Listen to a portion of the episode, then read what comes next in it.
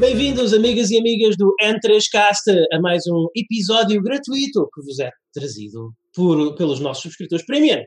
Este episódio chega a vocês através dos nossos subscritores premium que, pela módica quantia de 13 euros por mês ou 30 euros por ano, subscrevem este programa em www.n3.net e, em troca disso, recebem uma resma, uma verdadeira resma, o Daniel está aqui, não me deixa mentir com o meu português, de episódios gratuitos, de, de episódios gratuitos, de episódios exclusivos. Uh, os episódios exclusivos, disponíveis apenas aos nossos subscritores premium, uh, são uh, análises, são retrospectivas a, a, grandes clássicos, são dissecações sobre jogos importantes da história dos videojogos, discussões sobre, vários, sobre vários temas, enfim, uma grande variedade de produção a produção áudio sobre videojogos em português apenas disponível para os subscritores premium do N3Cast. Eu sou o vosso anfitrião neste podcast sobre videojogos em português, Luís Magalhães, e comigo estão o meu co-anfitrião Daniel Costa. Olá pessoal, uh, é um prazer estar aqui. Deixa-me também aproveitar para fazer um plug muito rápido, Luís, já na, à cabeça do programa, uh, ao nosso novo servidor do Discord. Uh, o Luís terá a amabilidade de Sim. colocar o link que vocês podem utilizar para se juntarem à discussão na descrição deste programa. E é basicamente isso. Juntem-se a nós. Já lá temos um grupo, uma grupeta muito interessante e saudável de pessoas de quem gostamos e ouvintes crónicos, diria eu, do N3Cast também. Uh, porque não? Nós juntem-se à conversa, nós estamos lá. falem connosco, falem com os restantes amigos e ouvintes que lá estão. Tudo boa gente. Uh, fica o Black. Sim, exatamente. E nós eventualmente também falaremos aqui de alguns highlights do Discord, porque há lá muito boa conversa e há conversas Sim. lá que vale a pena, vale a pena tocar em, em alguns programas. Portanto, Sem dúvida. Fica aí, é mais uma forma de vocês participarem e interagirem com o nosso programa. Quem também está aqui sempre a participar e a interagir cada vez mais é o nosso trianfitrião Pedro Magalhães. Olá a todos, desculpem mais uma vez se eu estiver a falar baixinho. Amanhã está aqui tudo em casa a dormir, portanto já sabem como é que é a rotina. Exatamente, é o Pedro. O Pedro é, é o Solid Snake do nosso panteão. é isso mesmo. Enfim. Uh, e sem mais longas, vamos falar do que andamos a jogar. Uh, Pedro, por que não começas tu, por favor? Epa, ok. Uh, o que é que ando a jogar? Ou melhor, o que é que eu já terminei? Terminei há coisa de dois dias atrás. Uh, portanto, eu joguei uma coisa que já há muito tempo que eu não trago aqui para o programa, que é um jogo da Falcom. Quem diria? Já há Sim. muito tempo que não falo de um jogo da Falcom, não é verdade, pessoal? Sim. Eu adoro essa companhia. Pois o que eu joguei foi basicamente. Uh, epá, foi um stealth dungeon crawler. Foi um stealth dungeon crawler porquê? Porque eu, eu comecei a jogar isto com a ideia, por causa da perspectiva e dos elementos, que era um roguelike. Porque eu, depois do Dungeons of Dreadmore eu pensei, ah, bem, epá, eu estou com vontade de jogar outro roguelike. Isto é da Falcom, portanto junta-se o bom ao ótimo. E, quando eu cheguei a meio do jogo, um, fez um clique e apercebi-me que aquilo não era um roguelike, era um dungeon crawler disfarçado de roguelike. E esse jogo chama-se Brandish, The Dark Revenant, para a hum. PSP. Uau! Para a PSP! É, para não, PSP. Não, não há para PC. Não, não, há para PC, não há para. Infelizmente não há para PC, mas pode jogá-lo na Vita, na PS Vita, não, na Uau. Vita TV. Senhoras sim, e senhores, estamos em 2021 e no N3Cast estamos a falar.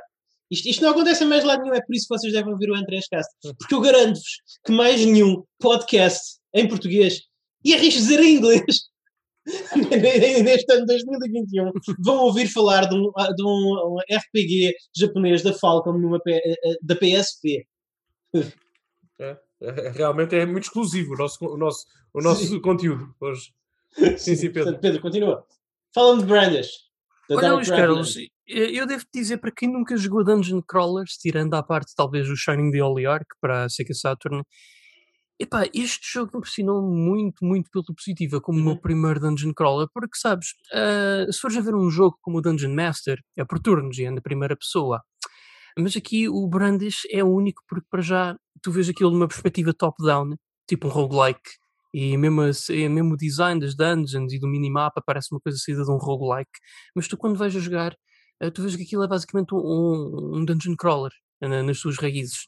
Uh, tens lá, por exemplo, tens as armadilhas, tens a rotação do, do, do ecrã uh, e também não tens permadeath, é outra uhum. coisa. Então, basicamente, aquilo, tal como qualquer outro Dungeon Crawler, o objetivo é tu ires de uma ponta do, de um andar até a outra, porque o objetivo é tu chegares ao topo da torre, onde tu estás neste jogo.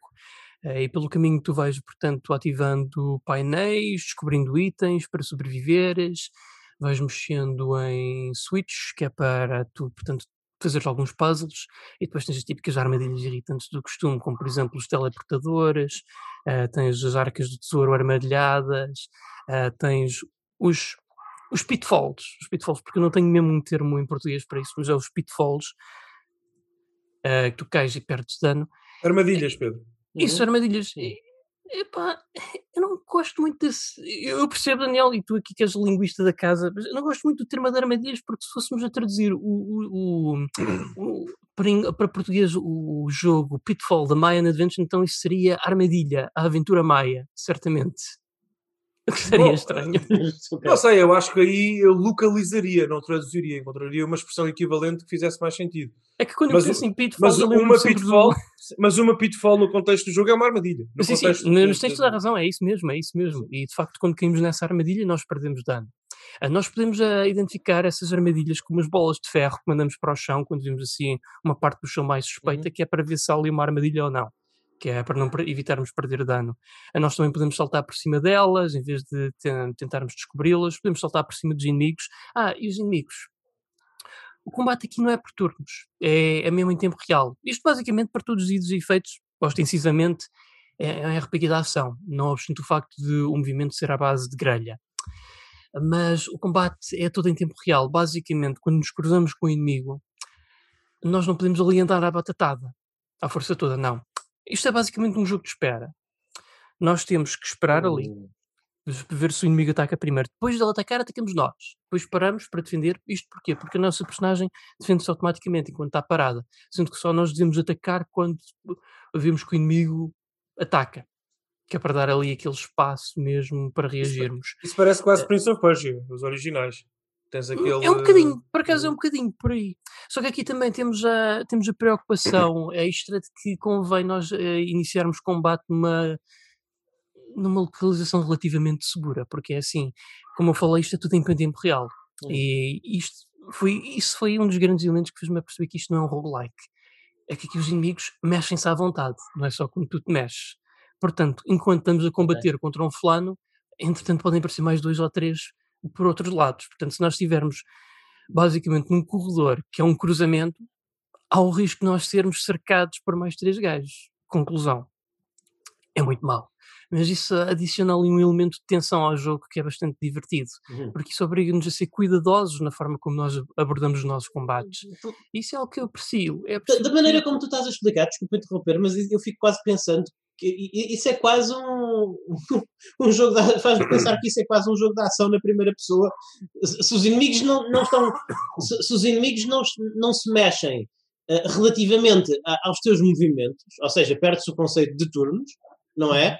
E, então isso é, isso é quase um um first person action game, não é? é? É, é um jogo em que tu andas a mexer-te numa dungeon na primeira pessoa e a dar moves às espadadas em pessoas, uhum. certo? Uhum. Exatamente, só que aqui lá está, é visto top-down, tipo Zelda. E eu acho ah, que sim, isso sim, funciona sim. muito okay. bem.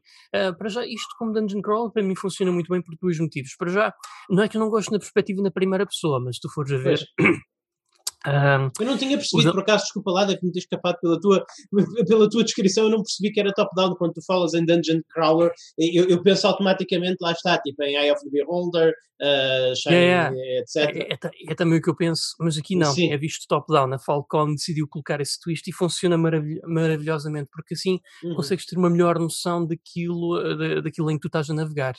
Uh, e okay. depois também há o facto que nos dungeon, pelo menos nos primeiros Dungeon Crawlers da primeira pessoa, é que tu quando fazes a rotação da personagem, aquilo tu não vês um movimento tipo scrolling limpinho, tu vês, é tipo súbito, tu nem dás Sim. conta que tu mudas a perspectiva e isso faz um bocadinho de confusão. E por acaso, o Brandish aqui, que isto é um remake do primeiro jogo, que saiu inicialmente para o PC 98, eh, esse era o maior problema, era quando tu fazias rotação é. da personagem, aquilo o ecrã mudava de perspectiva, mas tu nem notavas e era extremamente confuso. Mas aqui não. O scrolling é ultra smooth, portanto tu apercebes-te muito bem da direção por onde estás a apontar a personagem. Muito bem. Uh, Epá, e o que é que eu posso dizer? Tem aquele toquezinho da Falcom, que é mesmo ver-se que é aquele jogo japonês de, de época PlayStation 2 que eu adoro, de, principalmente a nível audiovisual. Eh, eu sentia toda, toda a hora que eu estava a jogar um jogo da PlayStation 2 mais do que a PSP. É um jogo muito atmosférico, principalmente na primeira área. É claro que, pronto, este é um jogo que vai ficando cada vez mais difícil à medida que vais progredindo nos andares, mas o que eu gosto é que não se torna repetitivo. Torna-se um bocadinho exaustivo porque é um jogo onde tu tens de ter muita atenção e muito cuidado com aquilo que tu fazes, porque é muito fácil morrer neste jogo. Uhum. Mas não posso dizer que seja repetitivo, até porque. Mas é que são as consequências para a morte? As consequências para a morte, basicamente, é que é assim: uh, tu tens uma, uma cena que é o pãozinho onde tu largas ah, migalhas. O pãozinho. O pãozinho. Uh, basicamente é a forma de tu fazer checkpoints, porque se tu não fizer checkpoints no jogo, basicamente tens que começar a andar desde o início ou desde o, desde o lugar onde o jogo fez autosave, que habitualmente é sempre que tu entras num novo andar. Okay. Uh, dito isto, tu podes fazer save, podes fazer save mesmo com os saves da PSP, mas eu acho que tudo o que isso te faz é basicamente tu recomeças desde o do início do andar. Ok, ok. Então basicamente tu tens um, tu tens checkpoints limitados, mas podes usá-los quando quiseres. Exatamente. Hum, interessante. Ok. Ah, e as tuas armas partem, as tuas armas partem-se já agora. Portanto, Daniel Costa não vai gostar deste jogo. É, é uma forte possibilidade de não gostar. Não, mas eu nunca tive problemas, por acaso, é, com a falta de armas. Até porque, faltando espadas, pode-se usar os punhos. Atenção, deixa-me só, o Luís estava um tá bocadinho a brincar, mas a, a minha postura oficial, entre aspas, perante essa mecânica é como qualquer outra em qualquer jogo é uma mecânica, pode ser bem utilizada e até Sim. pode criar alguma tensão no decorrer dos jogos. Agora, normalmente não é muito bem executada, ok? Nunca uhum. eu tenho visto. Mas... mas olha que aqui está, Daniel, aqui está. Dá atenção e, e lá está. Podes usar os teus punhos. Coisa sim, que um certo elfo louro não pode fazer num certo jogo que nós conhecemos. Elfo louro, é muito bom, elfo louro. Sim, elfo louro. Enfim, ok, Pedro, há, há, alguma coisa que tu queres dizer para concluir, para passarmos ao, ao jogo do Daniel? Epá, o que eu me quero muito dizer é que se isto ainda estiver à venda na PSN, arranjem, por amor de Deus. É isso, fica aqui a recomendação. Fica aqui a assim? recomendação assim? então. Brandish The Dark Remnant. Desculpa, como assim se ainda estiver à, venda na PSN? É para não sei, porque eu fiquei com a ideia que tu, pelo menos para a Vita e para a PSP, tu já não podias arranjar jogos. Acho ah, ok, ok, ok. Não, mas eu, eu, acho que tu na Vita continuas a poder comprar jogos de PSP. Uh, eh, acho, não, não sei. Eu acho que a Store ainda está a funcionar. Mas Sim, não, não funciona online. Não podem ir, não podem ir ao browser. Uh, uh, não, isso não. Não podem usar o vosso browser e ir até à loja da PlayStation e comprar jogos PSP e Vita. Mas se tiverem uma Vita, podem, podem ir, sim. A partir sim. Eu não, não sim, creio sim. que esses servidores tenham fechado. Não, é, é uma não coisa, tenho essa informação. É uma, uma, questão para se ver. Uma questão para se ver. Uh, nós vamos verificar e, e, vamos colocar essa informação no Discord. Portanto, mais uma razão para ir ao Discord do Antrescast. Mas já agora fica já a nota, não temos informação alguma de que os servidores da Vita estejam desligados. Só Sim. não podem, de facto, o que a Sony anunciou é que deixam de poder comprar jogos para a plataforma na Store Online. Exatamente. Uh, do, do, do, do, Windows, do, do, vosso browser. Mas se tiverem uma Vita, podem ir lá. Exatamente. Exatamente. Ok. Daniel, o, que, é que, que jogo de PSP é que tu tens jogado? Olha, com muita pena minha nenhum, embora eu tenha uma ludoteca relativamente interessante e carnuda para, para a PSP e Uau. tenho saudades dessa plataforma. A PSP que eu tinha que veio de Espanha uh, para Portugal comigo, uh, está em muito mau estado. Ela não, não sobreviveu bem a, às, às várias mudanças de casa e viagens. Sim. Uh, vou ter que arranjar outra, mas, mas a, a PSP é uma plataforma bastante frágil, por acaso. Eu, eu, tenho, eu tenho duas e já deram as duas problema. Atualmente, é. atualmente uma está a funcionar. Curiosamente, a primeira, a minha launch da EPS, a, a, outra era uma Street que eu comprei na, na CEX e, e, e passado dois meses deixou de funcionar. E, e, só tenho que. Eu sei que a CX dá garantia de seis meses, mas agora não tem sido muito conveniente ir deslocar-me até Lisboa por causa da situação toda yeah. da pandemia. Já agora, uma coisa super nerd, mas acho que a nossa audiência gosta disto. A PSP Street é possivelmente, uhum. possivelmente, uhum. a, a consola mais, menos bem desenhada da história da Sony. Sim. Possivelmente. Possivelmente. Por várias razões que não vou aqui yeah. escrutinar, mas realmente não foi muito bem pensada aquela, aquela máquina. Tem muitos problemas. Uhum. Não quero, tirar, não quero tirar aqui a tua vez, Daniel. Eu só estava já agora que estamos a falar da PSP. Por é que eu, enquanto estava a jogar a Brandish e a olhar para a ludoteca da PSP como um todo, epá, eu devo dizer, cada vez mais torna-se fácil uma pessoa admirar a PSP pela sua ah, ludoteca. Sim, sim, sim. Não era nenhuma ludoteca de PlayStation 2 ou PS1, é verdade, mas epá, em termos mas de quase. espírito, em termos de espírito, espírito japonês, esta e a Vita eram muito mais fiéis ao espírito da PlayStation 1 e da PlayStation 2 do que a PlayStation 4. Ó oh, Pedro, Foi, uh, uh, só, uh, só, uma nota: a PSP vendeu oito vezes mais que a Dreamcast. Sim. okay. É, Portanto, eu não sei o que é que tem de dizer. A PSP vendeu mais que a PS3. Sim, a PSP, é de. na altura, a, a PSP tem um problema de ótica, porque na, na altura em que a PSP foi lançada, eu, eu lembro-me que os média ocidentais tinham decidido, como uma média ocidental às vezes decide, tinham decidido que a vencedora era a partida a, a Nintendo DS. E foi. Porque tinha dois ecrãs e não sei o quê, não sei o que mais. Claro, é, estas coisas tornam-se um bocadinho de profecias que se autocumprem, não é? É claro que se a média, se a média à partida, no day one, diz que a Nintendo DS é muito melhor, naturalmente que ela será a vencedora. Mas a PSP é um consolão. A PSP é um É, consolão tem uma, e uma- tens uma lista de jogos interminável. fantástica. Fantástica, fantástica. E, e- e- e muito E tem uma boas. das melhores versões de Darkstal- Darkstalkers. já Tem, tem, eu gosto muito também. é eu- Sim, sim, exatamente. sim, sim. Muito bem visto. Sim, exatamente. Bom, Ah, de resto, de qualquer forma, a PSP, ah, ah, eu acho que um dia temos que fazer um, um, um programa a celebrar a PSP, se vocês concordarem, e guardar os nossos Ah, claro, claro. Comentários para esse programa, porque é, é uma ludoteca tão infinita. Tem- Eu costumo dizer que se tu meteres uma pessoa ah, só com os exclusivos japoneses da PSP numa sala para o resto da vida, essa pessoa vai ser muito feliz. Uhum. Não, tens, não precisa de jogar mais coisas. O Pedro sabe certamente, há tantos exclusivos extraordinários. Yeah. Ah, mas fica, se vocês concordarem, fica ah, ah, apalavreado aqui ah, um, um episódio para, para falarmos da PSP. Uhum. Porque acho que merece. Acho que é uma plataforma incrível. Hum. E pronto. É sim, senhores. Ah, Daniel. ok, da minha parte, eu por acaso tenho, tenho tentado limitar o meu discurso aqui no nosso programa sobre o Control, que é o jogo que me tem ocupado, as poucas noites, eu diria madrugadas, em que eu tenho ainda Uhum. ah, a pestana aberta para conseguir jogar, porque tem sido muito difícil jogar. Não vou vitimizar aqui mais uma vez quem me ouve. ah, tem uma família, é pai, tem um trabalho potencialmente exigente como o meu, sabe o quão difícil é encontrar tempo para jogar. Eu, eh, em tom de brincadeira, diz- dizia ah, esta semana, Luís, que eu às vezes consigo encontrar tempo para jogar à meia-noite e deixo cair o comando no chão. Aliás, o meu comando da PS5 já tem ah, um risquinho na parte de trás, porque ele está sempre a cair, porque eu adormeço com ele na mão. Não consigo. Tenho muito sono. E, portanto, é, é muito, é muito complicado encontrar tempo para, para jogar. Ainda assim, Control tem ocupado muito desse tempo que, eu ainda vou tendo. Sim. Ah, eu diria... Com... Mas eu percebo, eu percebo, porque, Daniel, control também me faz dormir. Obrigado, Luís. Ah, também. curiosamente, o último em que eu adormeci a jogar foi o Lost Odyssey, que é um jogo que eu ando de paixão e que estou a jogar paralelamente. Uh, mas eu percebo, eu percebo, reparem, eu sobre o control, eu quero guardar a, a grande parte da minha munição para um eventual episódio especial, uma dissecção que possamos ter este jogo. Eu deixo aqui o meu convite, que já fiz em privado, mas publicamente aos meus amigos, para darem mais uma oportunidade ao jogo. E mesmo que não gostem dele, não têm que gostar, ter uma opinião geral, acabar o jogo, uma, uma, uma opinião completa sobre a experiência, para depois podermos falar sobre ela, eh, porque acho que é importante. Uh, Ontem à noite, uh, penso que foi ontem, ontem, ontem, não me lembro. Mas enfim, esta semana eu acabei o jogo, acabei o control, a história principal, uh, e estou a lutar para tentar conquistar uh, as missões secundárias que ficaram pelo caminho e também aqueles últimos troféus que quero ganhar. Ainda não estou. não há um compromisso comigo e com a platina do jogo ainda. Eu gostaria de ganhá-la, porque é um jogo que eu gosto muito e, consequentemente, acho que ficaria bem na minha coleção essa platina.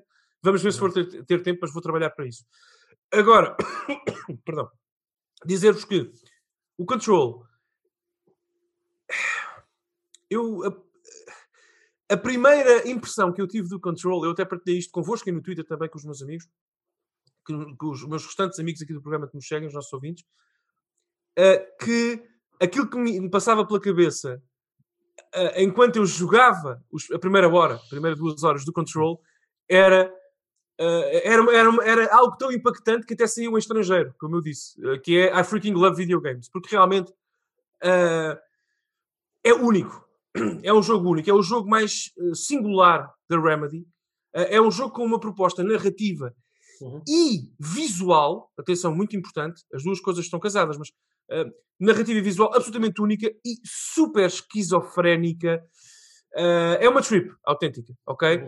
Uhum. parece que estamos que fomos transportados para uma para um bairro, um qualquer bairro de Amsterdão e nos deram a provar uns cogumelos que parecem suspeitos e nós aceitamos na mesma, porque eh, e deixámos levar pela trip, porque realmente é, é- é absolutamente psicadélica a, a experiência. E lá está. Eh, há duas formas de olhar para Control, para, sobretudo para a narrativa e para a identidade visual do jogo. Ou tu achas aquilo completamente sem sentido uhum. e sentes que não há ali cola a ligar as cenas e que de facto é um jogo que estruturalmente é muito partido, dissipa-se muito entre as várias cenas que o compõem e não há uma identidade linear na, na sua forma de contar a história e perdes o interesse, e isso é perfeitamente legítimo que aconteça. Aliás, eu, eu prevejo que vai acontecer com mais pessoas que possam querer experimentar o jogo após o meu comentário, mas há outra forma de olhar para Control, que é um puzzle. Control é um jogo de ação na terceira pessoa. Aliás, quando disparas, tens o motor do Resident Evil 4, quer dizer, over the shoulder shooting, não há nada de especial aí. Uh, tens várias mecânicas de launch, portanto, pegar em objetos, tudo o que está no cenário pode ser agarrado por ti, pela tua telekinesis e, e, e atacas os adversários com esses poderes. Uh, portanto, é um jogo muito dinâmico no combate, mas sobretudo Control é um puzzle, ok? Tudo é um puzzle. Entender como ligar as, as várias mecânicas é um puzzle, mecânicas de combate uh, é um puzzle. Entender como navegar uh, no mapa e nos diferentes sectores que, e, e, e, zonas que compõem esta experiência é um puzzle também, mesmo, uh, e a narrativa também. Hum. O jogo hum. claramente quer que tu ouças qualquer coisa dita por uma personagem importante e fiques a pensar, mas como é que ela sabe isto? Onde é que ela. O que é isto? Como é que tu. Eu não sabia que tu sabias isso. Uh, e depois tentas encontrar mais informação em documentos espalhados pelo mapa para tentar perceber e, e obter mais contexto, e depois chega à próxima cutscene e, e, e, tudo aquilo que tu pensavas saber sobre a história é completamente destruído à tua frente e tu tens que reconstruir a tua cabeça o tal puzzle narrativo. Portanto, é um jogo extraordinariamente exigente. Uh, e eu acho que o Control, eu, eu sinceramente uhum. fiquei surpreendido por ver que este é um jogo AAA da Remedy, que já vendeu 2 milhões e meio de cópia, é um jogo super mainstream, porque é um jogo muito pouco acessível. Muito pouco acessível. É um jogo que, se tu não estiveres disponível uh, a dar muito de ti à experiência para que a possas compreender e absorver, provavelmente não terás a gratificação que, que, que desejas. É um jogo exigente. E depois, Sim. só para terminar, há uma coisa que eu gosto muito já agora, Sim. Luís, das personagens do Control. Sim. As personagens, portanto, da, claro, a personagem principal, a Jessie uh, Faden, a personagem que tu controlas, uh, ela é muito interessante, eu gostei muito dela. Uh, sobretudo, a cena final é muito forte também. Uh, e fez-me querer continuar a jogar já agora, não spoilers. mas todas as personagens que compõem aquele mundo, basicamente o que acontece é que ela chega a um equivalente à CIA, ao FBI, a um, a um bureau americano. Men in Black. Man in Sim, Black. tipo Man in Black se dedica a outro tipo de atividades, um bocadinho mais paranormais, sem dúvida. Sim. Uh, e aquilo está uh, absolutamente uh, está em lockdown e, e, estão a acontecer fenómenos paranormais um bocadinho estranhos. E eles são mesmo super out there, os fenómenos que estão a acontecer. Estamos a falar de pessoas que estão presas no teto, pessoas que estão a ser controladas por entidades paranormais e que se deparam contra ti, pessoas a, que andam a voar por entre os escritórios. bem, é uma absoluta loucura. Agora, é curioso ver, e eu adorei isso, é, é único, nunca vi um jogo que fizesse isso tão bem, e, uh, que fizesse isso e fizesse isso tão bem. Como as personagens uh, que trabalham nesse bureau, nesse equivalente, edifício equivalente aos Men in Black, reagem com a relativa normalidade ao que está a acontecer. É muito engraçado, porque, uh, uhum. por exemplo, aconteceu uma cena que eu ri alto, ri, uhum.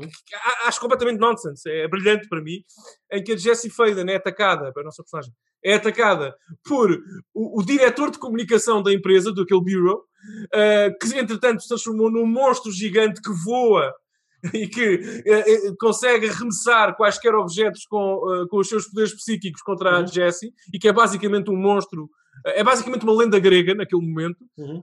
Tu derrotas o, esse boss, enfim, essa, essa personagem, vais falar com outra personagem que está envolvida no processo e que te dá, dá dicas sobre o que fazer a seguir, enfim. Eh, e ela reage com normalidade. Sim, pois realmente eh, aquilo é uma chatice. Esse, esse tipo, esse é todo de comunicações, passou-se completamente da cabeça. Bom, como estava a dizer, o que tens que fazer a seguir, ou seja, é, há uma. Eles tentam imprimir alguma normalidade ou emprestar normalidade à experiência em algo que é absolutamente Sim. louco o que está a acontecer. Isto para mim, só para terminar, Sim. Control é o mais próximo de um quadro do Salvador Dali que eu vi um jogo chegar. Okay. Eu, eu, uh, quero, eu, eu quero tentar perceber um bocadinho mais porque é que tu. Sim. Porque é que tu achas isso tão interessante? Em primeiro lugar, houve, eu, eu quero desmistificar aqui um bocadinho o conceito de Control ser um jogo tão mainstream que vendeu tanto. Control, eu, tu, tu, tudo o que tu tens, tens razão, Daniel. Eu não te, estou, não te estou a dizer. É verdade que ele tem essas coisas muito out there, tem, tem essas coisas muito únicas, muito singulares. Mas Control também é um jogo extremamente bonito, graficamente fenomenal, visualmente enche o olho e, e que é ostensivamente um, um, shooter na terceira pessoa, em que tu disparas em coisas e mandas coisas a, man, e, e, mandas objetos contra pessoas. Uh, faz, lembrar, faz lembrar muito aquele jogo, não me lembro se é PS2, se é PS3, o Psyops. O Psyops, exatamente. É, é, um, é um jogo de ação. É um espiritual. É, pronto, ele é um jogo de ação, não é? Ele é um jogo de ação com tiros e, e telekinese. Essencialmente é isso que controla. Essencialmente é isso que controla. Não me admira nada que seja assim que seja um, um, um hit mainstream. Agora. Já agora, eu não concordo com isso, mas vou-te deixar okay. concluir, claro. Sim, sim. Pronto, lá está, não tenho tantas horas do que tu, mas tenho horas suficientes, tenho umas 4 horas de jogo, salvo erro. Não é pouca hora, não é? é são sim, algumas sim, horas. São algumas horas. Eh, mas o problema é, é, é, lá está, é essas coisas que tu dizes. Eu percebo a planific... eu percebo que tu admires a planificação. Eu percebo que tu admires a planificação. Eu, eu lembro-me dessa parte em que isso me aconteceu. Em que isso me aconteceu. É essa mesma coisa que tu descreveste. De, de, acontecerem, de acontecer essa situação e, e dos teus subalternos tratarem isso como um evento normal. Foi tipo como se foi tipo como se tu tivesses como se tivesse alegados subalternos, alegados. Sim, exatamente, os teus alegados subalternos, que é uma coisa normal. Houve o, o, problema é, é, que eu acho que a escrita, a qualidade da escrita não suporta isso. Hum. Está um. Eu acho que é um bocadinho pretenciosa. Aí, não sei se é pretenciosa. Aí, aí, é, que, aí é que eu digo que tens de jogar mais um bocadinho, Luís. Tens de dar mais uma oportunidade e não, podes manter a opinião. Mas, Daniel, mas, lá está, não quero falar, mas eu sei os twists que vêm aí. Isso é um dos meus problemas com o jogo também. eu, eu, eu, eu aposto eu, eu, posso escrever um pedaço de papel as coisas que vão acontecer em controle. Eu não vi spoilers na internet, mas eu, eu acho que já sei. Eu, eu, acho que já sei. Eu acho que consigo adivinhar os twists que vêm aí. E, e, e, eu vou fazer. Talvez eu faça esse exercício e depois diga quantos é que eu acertei. É uma coisa que eu não gosto, mas isso sou eu pessoalmente. Eu, normalmente não gosto quando sei o que para ali vem. Mas é isso que eu digo. O, o jogo tenta fazer. O, o, o, jogo claramente o, jogo está claramente a tentar manipular-te narrativamente. Só que eu uhum. acho que a mão do jogo é muito pesada quando faz isso. Eu só quero responder à, à, tua provocação saudável e, perfeitamente legítima, respondendo a uma das coisas que tu disseste no início da intervenção, com a qual eu discordo. Sim. Basicamente discordo, uh, sem uhum. dúvida. Que é, na minha opinião, dizer que Control é, é, é, está a ser reconhecido e tem, está, tem valor, enfim, e é basicamente um jogo de ação na terceira pessoa onde tu disparas contra, contra coisas é o mesmo tipo de discurso que eu ouvi alguns em 2007, 2008 uh, sobre o Bioshock. Porque é muito fácil tu dizeres, com, numa proposta um bocadinho uh, de análise um bocadinho menos profunda, dizeres que Bioshock é um jogo de. é um first person shooter com mecânicas, de, com, uh, não é? Com, com, mecânicas um bocadinho pobres e, e, não tão interessante e com shooting um bocadinho básico e tudo mais. Sim, mas eu, eu acho que tu concordas comigo. Mas ambos sabemos quando, que não é bem assim, não mas, é? Mas, eu acho, é mas eu acho que concordas quando, eu, quando eu digo que mecanicamente, e atenção, não estou a falar estruturalmente, não estou a falar em termos de história, não estou a falar em termos de coisas narrativas, mas mecanicamente. Sim, sim. Mecanicamente, uh, Control tem, está mais próximo de Alan Wake ou de Max Payne do que, do que Bioshock está de Doom. Não, não, sim, concordo contigo. Eu, concordo contigo. O meu ponto não é esse. O meu ponto é que eu, por exemplo, eu digo de bom grado, e ainda bem, mal, mal seria que não, não fosse o caso, que sim. qualquer Call of Duty moderno tem, melhor mecânica, tem melhores mecânicas de disparo do que Bioshock 1. Mal uhum. seria se não fosse. Tem sem dúvida. Mas Bioshock 1 é um jogo infinitamente, infinitamente mais interessante e mais complexo e mais, mais rico do que qualquer Call of Duty por tudo o que faz além disso pela forma. e, e mecanicamente, mas Sim. lá está. Mas, mas lá está, mas, mas, é uma questão, mas, mas, é uma questão de gosto também, atenção, cada pessoa, tu, tu podes acabar o controle e ficar muito desiludido. Mas lá está, não, não o, o, meu ponto com controle, com a narrativa de controle, é quando eu estou a ouvir aquelas personagens falar e estou a ler o texto e, e, e, e tudo, e tudo o género, não é que eu acho que aquilo é tudo o que o jogo tem para dizer narrativamente. Eu, eu sei que aquilo, eu sei que há, há, mais profundidade ali. Eu sei que há mais profundidade ali. Eu sei que aquilo. Eu, eu, eu sei que o objetivo daquele texto que ali está a ser apresentado à minha frente é o de desviar a minha atenção. É, é, é um slate of hand. É, é, é como um mago, é, como um mágico a tentar fazer-me olhar para o outro lado para sacar o truque. É basicamente isso. Sim. Mas o problema é que eu percebo isso. E se o mágico não. fosse bom, eu não percebia. Mas olha lá, mas repara uma coisa: tu, quando vais ver um espetáculo de magia, ver um Sim. espetáculo de um ilusionista, tu sabes que vais lá para ser enganado. Sim. Tu pagas o bilhete para ser enganado. Tu sabes que aquilo não é real, ele não é mágico, ele é um ilusionista, ele engana-te. Tu compras esse engodo. E é isso que o, que o Control faz. Eu, eu sei que estou a ser manipulado, mas bolas é tão bom.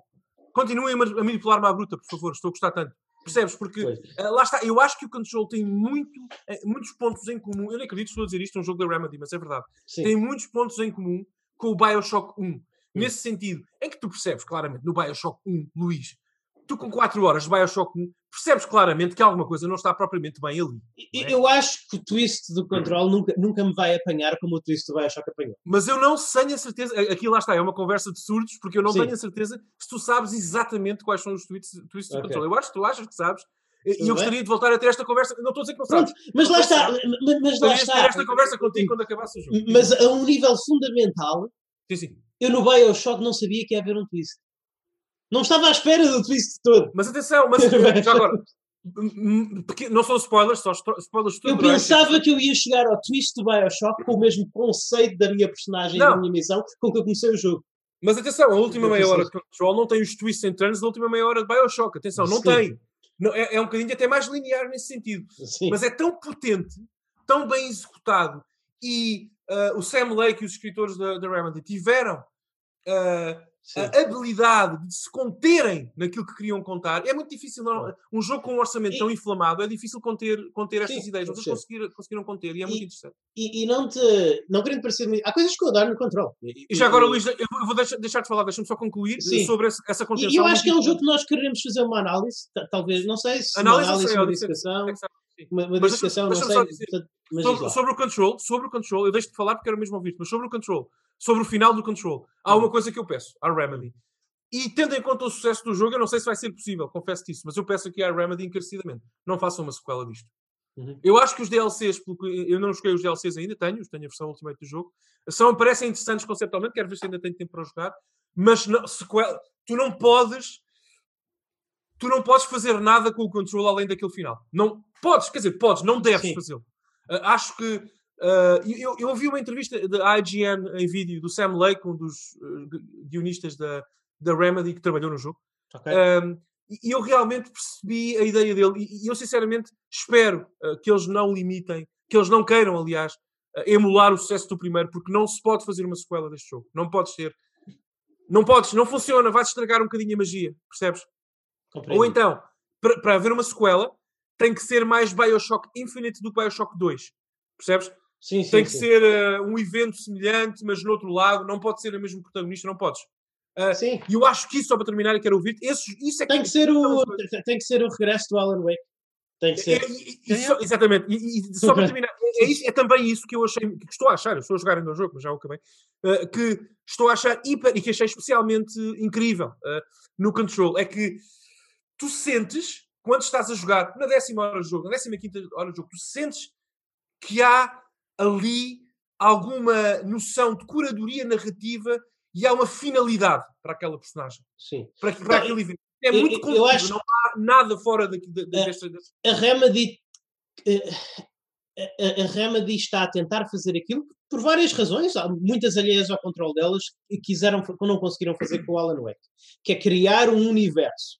Eh, só que eles não quiseram deixar de parte o universo do, do Alan Wake e estão a tentar. Eh, uh, da mesma forma que a, que a Disney criou o, o, universo Marvel, o, como é que se, eles chamam, os filmes MCU. têm uma sigla, o, MCU, Marvel MCU, Cinematic Universe. Da, da, mesma forma que a Disney criou isso, a, a Remedy está a tentar criar o, está a tentar criar o Remedy Gaming Universe. Uh, Remedyverse. Remedyverse, sim, e, e este, e este jogo parece que foi uma espécie de uma soft review de, de, desse universo. Foi, não, foi. Yeah, não, apaga que, não apaga o que está lá antes, mas quer cimentar aquilo que eles antes não conseguiram cimentar. É. Mas lá é? está, eu acho que as, as respostas que temos são muito definitivas Sim. e, e eu quero voltar, teria todo o gosto em voltar a ver a personagem principal de quem gostei muito já agora, a Jessie Faden, mas num DLC do Alan Wake 2, Sim. ok? Não mais que isso. Não, Não. mais que isso. Eh, Acho que a história dela termina aqui. Ah, Eu, e- eu acho que é o ciclo narrativo é que nó- nós temos o, o Alan Wake eh, como prisioneiro da Darkness e eu, eu acho que o ciclo narrativo natural é, é, é que ela terá uma parte na libertação dele, uma parte a jogar na libertação dele. Que seja, que seja, mas isso, mas isso Sim. que seja, mas, mas percebes, mas neste, neste Sim. microcosmos do, do- da experiência do control, não, não, não, não, Sim, não há mais nada a dizer. Ah, e acho que O é, Pedro está, muito, é muito está potente. muito calado. Eu, eu só queria la- la- lançar uma única. É que, Daniel, o que me impede de ter jogado mais, eu só não te estou a acompanhar aqui completamente e só não gravámos ainda a nossa dissecação de controle por isso. É, é que eu acho o jogo mecanicamente, pelo menos naquelas primeiras 4 horas, que não é pouco tempo, não é? Não, é não, pouco não tempo. é, não é, não é. A- Acho mecanicamente muito enfadonho. Eu, percebo, eu compro tudo o que tu é uma- estás a dizer. Aí é uma questão de gosto, não é? Também já não. Eu não concordo contigo, mas confesso que é uma questão de gosto, não é tanto uma, uma questão de apreciação técnica. De realmente Sim. as mecânicas de disparo não são melhores do que outros jogos na terceira pessoa que nós já vimos.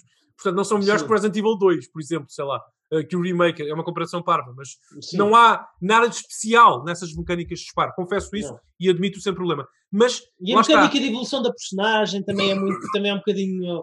eh, é um bocadinho sem Mas- sal, eh, tu estás ali a, a meter pontos por meter pontos, quase. Eu, eu, eu É. concordo com isso, mas pensa na mecânica. Eu, eu percebo o que tu dizes, mas Sim. eh, pensa na nas, nas várias mecânicas de control como uma espécie de ingredientes para fazer um tackle. Sim, Eu diria que, que, que os- a mecânica de disparo é a tortilha, eh, as mecânicas de evolução da personagem, de progressão, s- são o guacamole ou o abacate.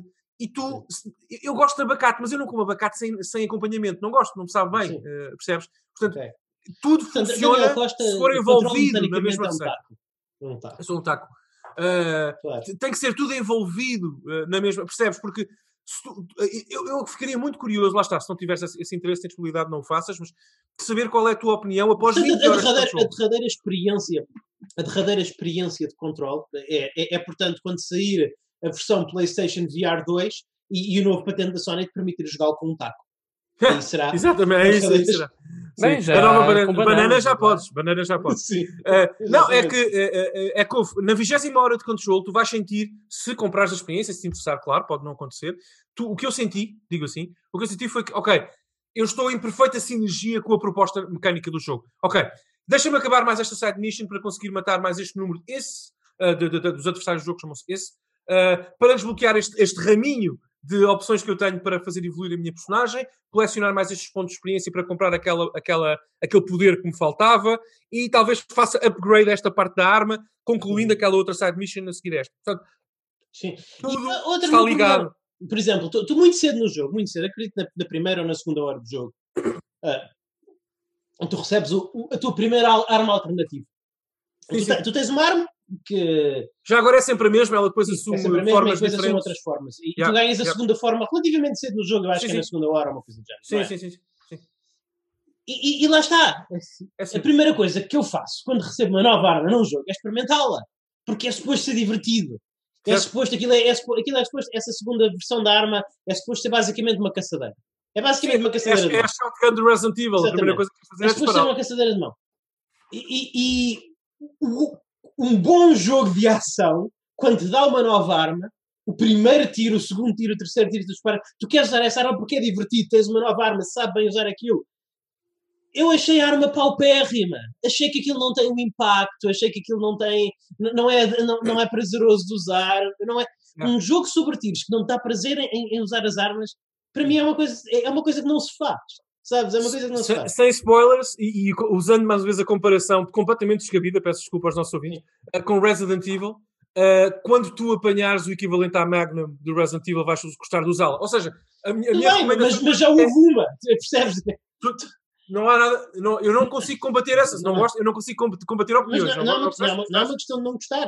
Isto, isto tem a ver com a, com a capacidade da produtora do jogo transmitir uma resposta cinética e mecânica à utilização de uma arma. Concordo contigo. N- Não há nenhuma Concordo. arma que tu não gostes de usar no Resident Evil 2. Por Concordo exemplo, contigo. E porquê? gostaria, Sim, gostaria que o jogo te obrigasse mais vezes. Shot. Bom, gostaria que o jogo te obrigasse mais vezes a utilizar as armas, ou as formas das armas, enfim, que tens ao teu dispor. Confesso isso. Aliás, tu podes, podes acabar. Uh, sim, podes acabar a maior parte das missões principais do jogo usando só o primeiro modelo da arma e não passando disso. Sim. Mas, reforço a ideia. Quando penses, tens, tens não. Na minha, uh, recomendo que penses em Control como uma cebola. Mas, estamos, hoje estamos a usar analogias culinárias. Hoje é o Daniel Costa que faz o almoço lá em casa. É que eu faço almoço, estou com fome, sabe? Onions of layers. Onion taco. Onion tacos. Ogres of layers. Porque se, porque se tu passares na experiência super linear, missão 1 à missão 10, de control, ok, vou seguir as cutscenes e acabar o jogo, vais ter poucas hipóteses para explorar mais deep essas armas, uhum. com mais profundidade essas armas. Mas Uhum. Se tu aceitares as propostas secundárias do jogo e tentares Sim. entender mais e fazer as side missions e outros, agora não posso fazer spoilers, mas outras spoilers, mas outras é. uh, missões alternativas e objetivos alternativos, aí sim, e lá está, eu gosto muito de fazer, é aí já é uma questão de gosto, sim. Mas tu aí tens duas opções em relação às, outras armas que. Mas, mas eu não estou a dizer, Daniel, desculpa Ou, ou aprendes não... a usá-las ou aprendes a usá-las. Mas, eu não estou, mas eu não estou a dizer que eu não vejo utilidade na arma. Eu, vejo utilidade na arma. Eu, eu, sei que ela tem uma função específica e, e sei onde é que se enquadra essa função específica. Agora, simplesmente dispará-la não dá prazer.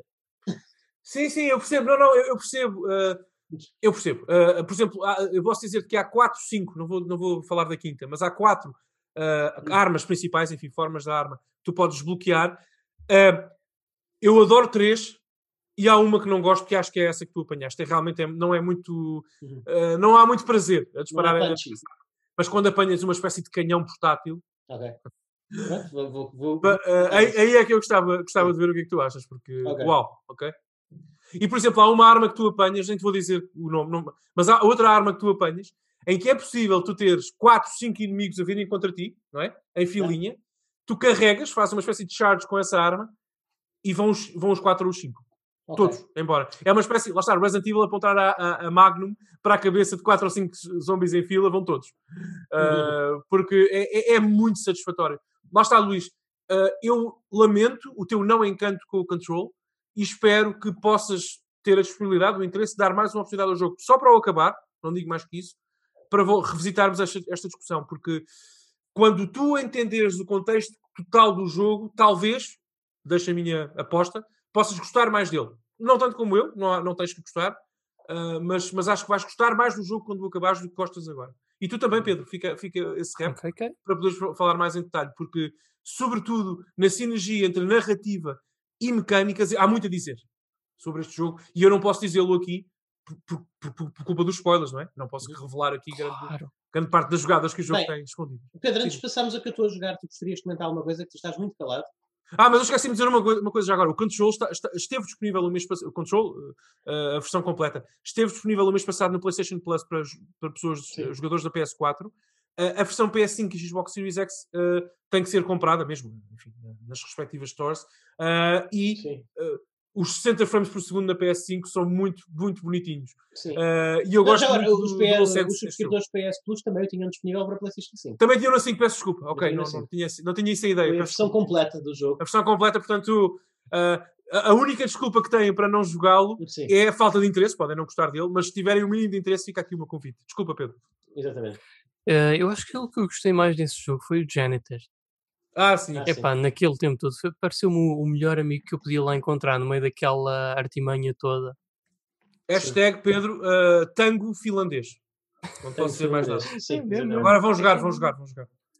Ok. Uh, pronto.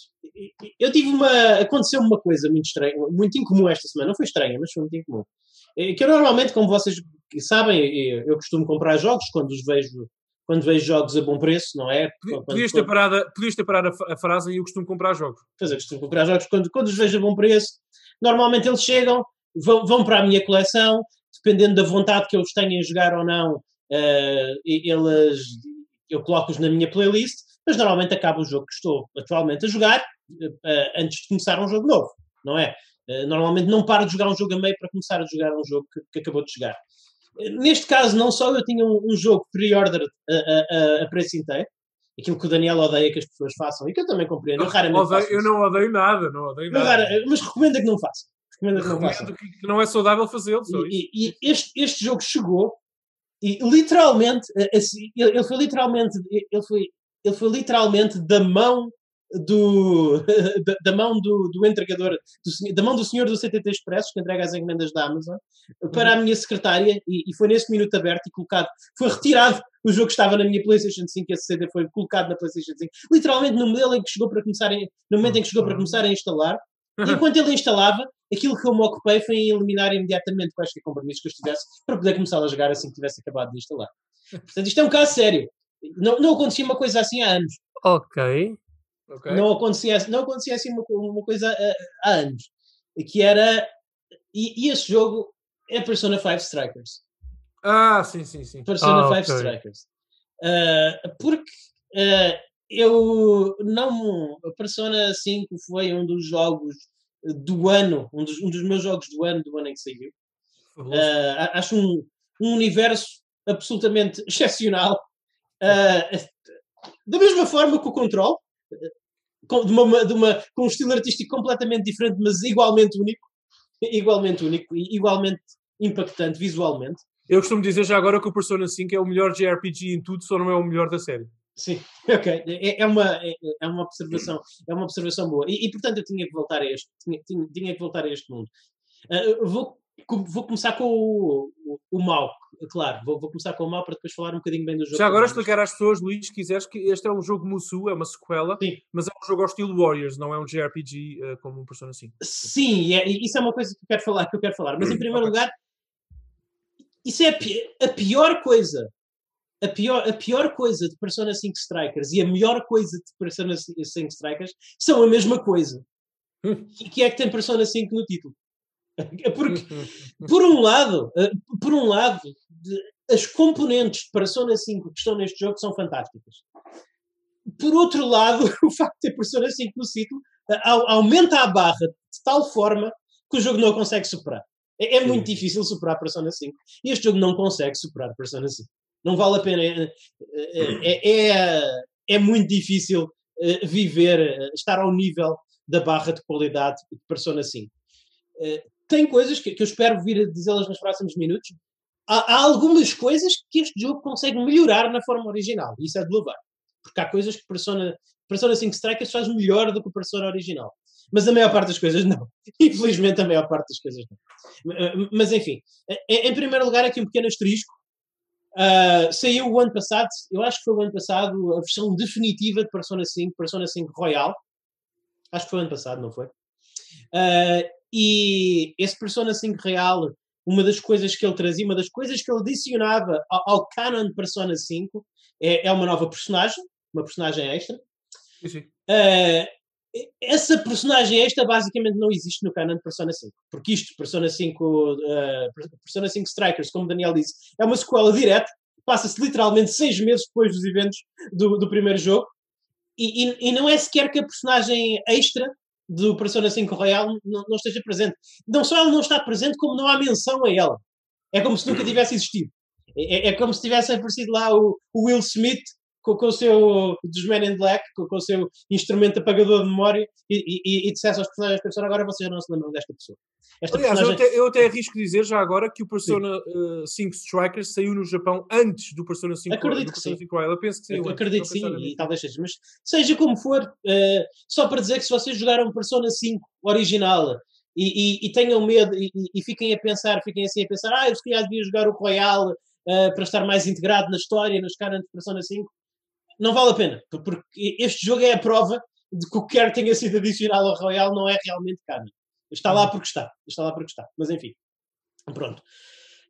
A pior parte de Persona 5 Strikers são, são as, primeiras duas horas. Este jogo tem um, um começo absolutamente atrás. Também era mais ou menos verdade do Persona 5. Sim, sim. É? É que até vocês poderem. É, são duas horas e meia de conversa e tutoriais.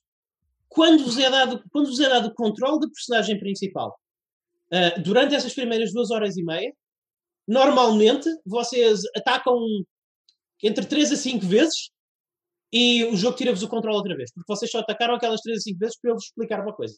Oh, isso é um jogo Warriors é muito preocupante. É muito mau, é. É, é, é, muito mau, mas é, é, é que eu queria chegar. E isto é mais um spin-off de, de Persona do que um jogo Warriors. Está lá aquele DNA do jogo Musou. Mas de todos os spin-offs Musou que eu joguei nos últimos anos, dos quais fantásticos os Fire Emblem e de Zelda. Este é o menos Musou. Este é mais Persona. Ok. Este é mais, este é mais Persona. Isto é mais um, este é mais um RPG de ação onde tens aquela dinâmica Musou de ter muitos inimigos, faz lembrar até um bocadinho Drakengard, nesse aspecto, o Drakengard original.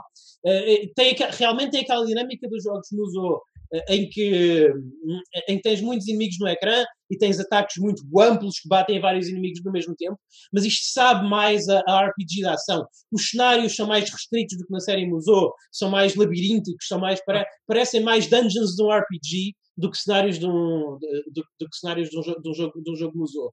Portanto, este jogo sabe mais a spin-off de Persona do que a spin-off de Musou. O, uhum. Não é mau, não é mau, é, é interessante. É, é, é, é, interessante. E lá está, aqui é que eu reconheço todo o mérito ao, ao, ao Omega Force. Mais uma vez, não, não desculpando o facto das de ser muito pesado aquele início, duas horas e meia até que tu sintas que sim, realmente estás aqui e vais jogar um nível do jogo do princípio ao fim. É muito tempo, isso é indesculpável.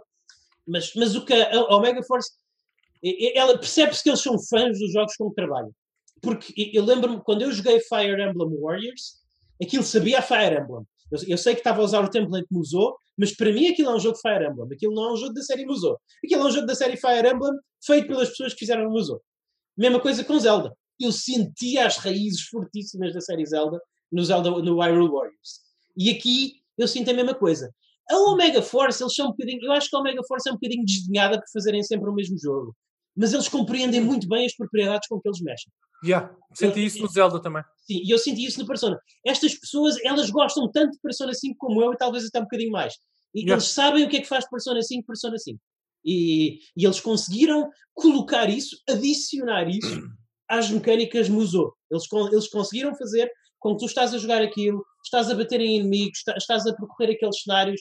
Uh, os ataques são estilos Musou, mas a estrutura que está lá é Persona e, e, e, a experiência Persona empresta, informa essa, essas mecânicas musou. Uh, quando tu, por exemplo, tu usas nos museus, tu normalmente usas o, o, quadrado para fazer uma cadeia de golpes light e depois finalizas o combo com o triângulo, que é um golpe mais pesado ou mais abrangente ou assim. E, e aqui neste jogo tu usas isso, é aí que entram em cena o, o, o jogo dos ataques elementais dos Persona. Quando tu, quando tu usas o quadrado, são os ataques dos personagens, e depois quando carregas no triângulo é o ataque que é empoderado pela sua persona e portanto tem uma componente elemental uh, que, se aplica às que se aplica às fraquezas dos inimigos. Então, tudo isso está muito bem pensado, depois tu a qualquer altura podes fazer pausa na ação, e tens assim uma espécie de um bullet time em, em que podes usar as armas, que sempre foram uma componente grande do Persona 5, a, a, a handgun ou metralhadora ou assim de cada personagem, ou então também usar uma habilidade da sua persona que consome SP, como no Persona, mas que normalmente também é uma habilidade mais carnuda. Tens a, também está também integrado no sistema de combate o sistema do Baton Pass, do Persona 5, em, em, que podes trocar a qualquer altura entre uma das quatro personagens da tua parte, da tua parte e tens benefícios por fazer, tens benefícios por fazer isso, para além de ter acesso a, a, às capacidades elementais deles. Está uh, uh, tá tudo muito ligado também à medida que vais evoluindo as, as ligações com as personagens também vai, vais tendo acesso a mais mecânicas de combate. Portanto, a Omega Force sabia muito bem o que é que estava aqui a fazer. Agora, eu vou falando para Sona 5 Strikers, falando nas partes boas e nas partes más, assim um bocadinho a zig-zag, porque eu tenho que ser honesto também. De, de todos os spin-offs de Musou que eu joguei nos últimos anos, mais uma vez, eles fizeram, tal como fizeram em Zelda e tal como fizeram em Fire Emblem, eles fizeram um trabalho excelente em manter a personalidade da série, em fazer com que isto saiba a um jogo daquela série. Mas aqui a Omega Force largou um bocadinho a, a bola, perdeu um bocadinho, perdeu, uh, largou, talvez por estarem a tentar casar tantas componentes de persona, perdeu um uhum. bocadinho a bola na, par, na parte mais mecânica da coisa, que eles normalmente fazem melhor. Que foi mais bem feito no Fire Emblem foi mais bem feito na Zelda. Que, que é realmente aquela sensação cinética de estar a bater no inimigo, não é? Uhum. Para, para começar, este jogo baseia-se muito em, em desvios. Uh, as, os inimigos de Persona, os inimigos de Persona, eles usam muitos ataques especiais, usam muitos, muitos spells, aquelas, aqueles spells típicos da série Shin Megami Tensei, o Fire, uhum. o Lighting, o Zia, essas coisas. E, e, e, esses ataques, quando batem, batem forte e normalmente trazem sempre consigo um status element, o que significa que, ao contrário da maioria dos Musou, tu passas neste, em que tu passas a maior parte dos teus tempo, do teu tempo na ofensiva, este é um jogo que pede muito mais que tu te mexas pelo cenário e, uhum. e que uhum. te desvies. Tu tens que estar quase em constante movimento para não estar sempre a ser apanhado pelos ataques do, dos, inimigos da, dos inimigos da série Persona barra Shin Megami Tensei. O, o, problema é que a câmera não é assim muito boa. E eu quase sempre que acabo um ataque, eu tenho que me reposicionar. Em vez de poder continuar, faço um ataque, acabo um ataque, pauso por um segundo para acabar a cadeia de combo e começo uma nova cadeia de combo, eu tenho quase sempre de fazer dodges para longe para reposicionar a câmera para saber o que é que estou ali a fazer, porque senão você, você vão bater nas costas. Portanto, a câmara não é, a câmara não é extraordinária. E depois isto acontece mais nos bosses e nos mini-bosses. Não há aquela sensação. Eh, parece muito um jogo de PS10 era PS2 no sentido em que parece que os inimigos mais fortes que eu estou a bater em paredes ou estou a bater em portas. Eu estou a lutar contra um boss de persona, parece que eu estou a jogar um mini-jogo do Street Fighter 2 em que tenho que partir um carro. Ou seja, eu estou aos murros naquela coisa, aquela coisa não reage aos meus murros. Eu vejo a energia, eu vejo a vida deles a diminuir, mas eles não reagem ao impacto dos meus murros. Eu, tenho que estar muito atento a quando aparece uhum. a mensagenzinha no ecrã que eles estão a preparar um ataque para me desviar, senão, senão independentemente do que eu esteja a fazer, eles vão me acertar um ataque e, e, e, e, dar cabo do meu combo. Não, não, há, não há essa sensação, não há aquela sensação de que os teus ataques estão a influenciar os inimigos para além de lhes tirarem vida, para além de lhes reduzirem vida. Parecem muito estáticos os inimigos principais, parecem muito. São desafiantes, e isso é interessante, mas não é, mas não é fluido. Tu não sentes que estás ali um combate, sentes mais que estás a bater numa parede. isso é muito Mussu. O Mussu é muito, tem muito isso. Sim, mas, é, mas aqui não encaixa tão bem como encaixou. Lá está, por exemplo, no Fire Emblem, que eu gostei muito, é dos meus Mussus favoritos, é o, é o Fire Emblem Mussu. E, uhum, e, e, no, e, no, Zelda, não, não, não está aqui tão bem, não, não encaixa tão bem. Portanto, lá está, é, é como eu digo, é um jogo de altos e baixos, não é é muito difícil, é muito difícil uma pessoa eh, tem sempre aquela sombra, ele vive na sombra do Persona 5. Isso é o maior problema deste jogo. É muito difícil desprendê-lo daquela mitologia e da qualidade soberba do jogo. Uh, mas eu estava a dizer, e gostava que me fizessem perguntas também para isto não ser um monólogo, mas finalmente uma coisa que eu acho que é notória e, e, e, que este jogo faz muito bem e melhor do que o Persona 5 é aquela sensação de tu seres realmente um Phantom Thief. A minha principal crítica ao Persona 5 é que a fantasia é de tu, se, tu estás a encarnar um grupo de ladrões e de não se sentir isso. Porque o Persona 5 era um dungeon crawler. Essencialmente. A, a, narrativa e as, e as cutscenes dizem que és um ladrão, mas a mas, mecânica não. Exatamente, mas a mecânica não.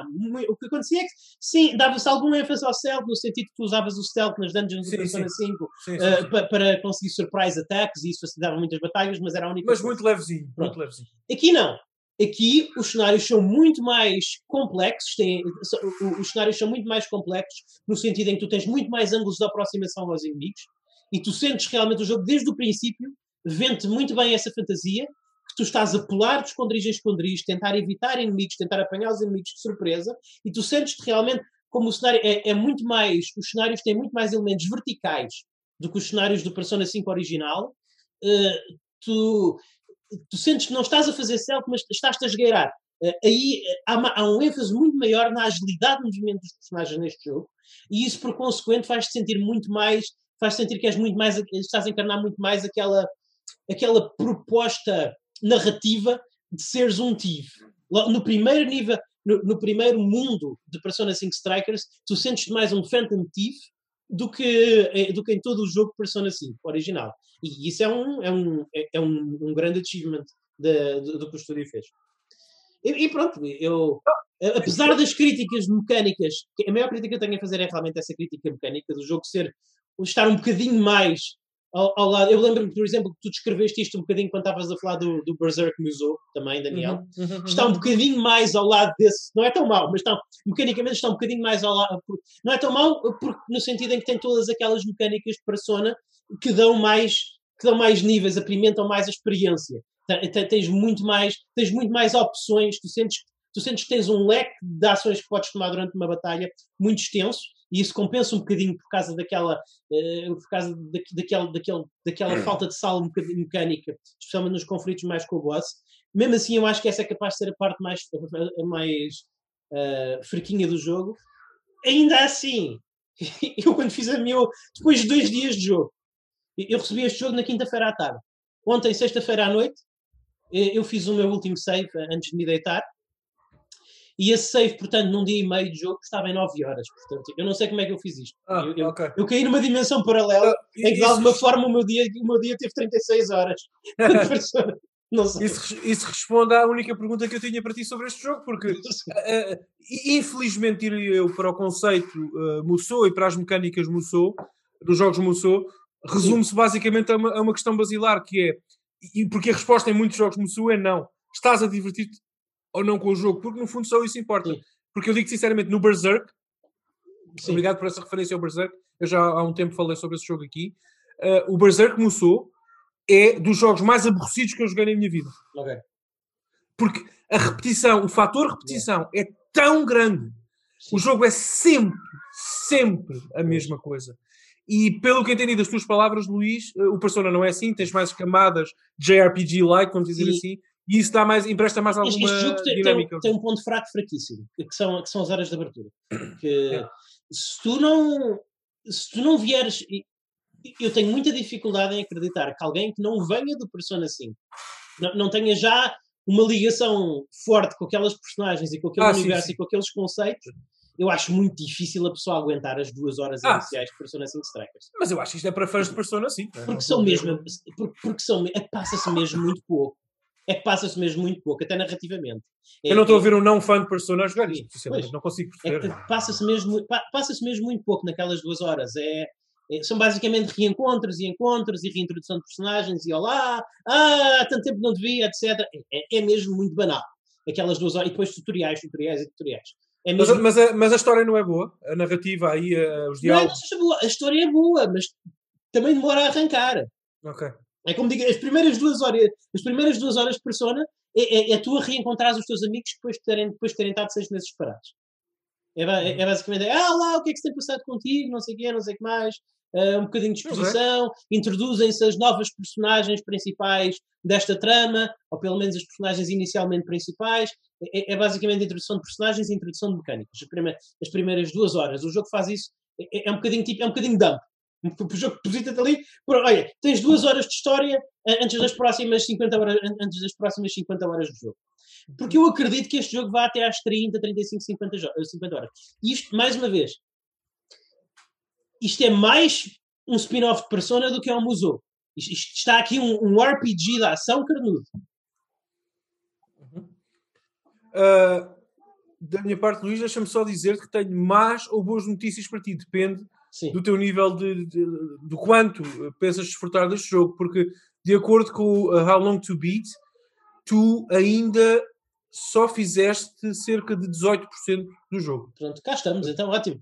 ótimo. Porque se quiseres fazer, se quiseres fazer É mais uma semana. todos os extras, portanto a história principal mais os extras, 43 horas, e Completionist, que eu não sei se inclui a platina, 57, mas se quiseres fazer só o main e o extras, tens, tens ainda mais, É uh, como eu digo. É, mais, é, mais 34 horas pela frente. é como eu digo. Isto é um RPG. Mas espero que gostes do jogo, senão vais largá-lo. é? Isto é, isto, é um, isto é um RPG a sério. Eh, Já agora, eh, para mim, isto é um ponto negativo, mas para o, para o Pedro talvez o leve a jogá-lo. É que este jogo falta uma, falta uma das componentes mais interessantes do- dos jogos Persona. Pelo menos, a- até agora, pelo menos até agora, até o que eu joguei, não, não entrou em cena. Que é a questão, a questão do, da gestão do horário. Ah, pronto, Ah, finalmente decidem ah, fazer isso e é este- num spin-off, não é no mainline. Exato, exato, exato. Mas, mas isto, É. sim, mas isto é um Cambada jogo... de estúpidos. Oh. Pedro, não dá, tu não podes ter um persona tradicional sem isso. Sim. Não podes. Opa, então pronto, é. Mas é que isto é, É da forma como não jogo. Pronto, é pá, é a tua cena, claro que sim, claro que sim. É, é que ele. É que atenção, nem ninguém fez uma mod para tirar isso no Persona 4 Golden Porque isso- Steam, vejam Pedro, bem. Pedro, isso é qua... eu sei que é uma hipérbole, mas já Sim. sabes que eu às vezes gosto de aplicar uma boa hipérbole. E fazer uma mod para isso é quase como tirar as bonfires do Dark Souls. Já Sim. agora uma- vamos ver, bota Sim, abaixo. Ah, porque, Mas epá, olha, tem uma ideia interessante agora que tu falaste. não, não, é, é interessante, Vocês mas já imaginaram parte, que eram? parte estruturalmente o jogo. Tu não podes ter persona Claro. sem, sem ah, o sistema de calendário. Não podes ter. É Sim. outra coisa qualquer. Mas. Exatamente, ex- ex- exatamente.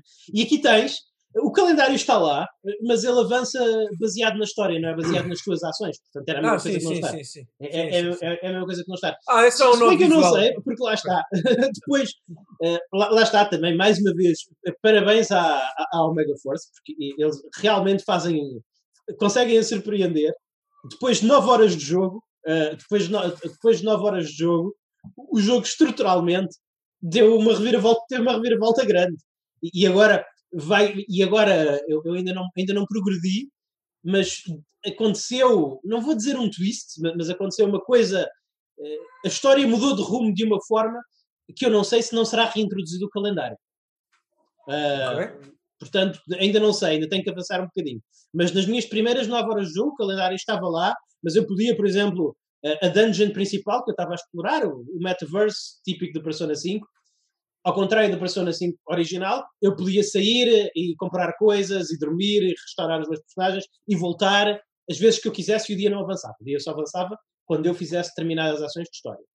Portanto, nesse aspecto, radicalmente diferente do Persona 5. Agora, que introduziram uma nova componente na história, na história do jogo, não sei se vai passar a avançar ou não.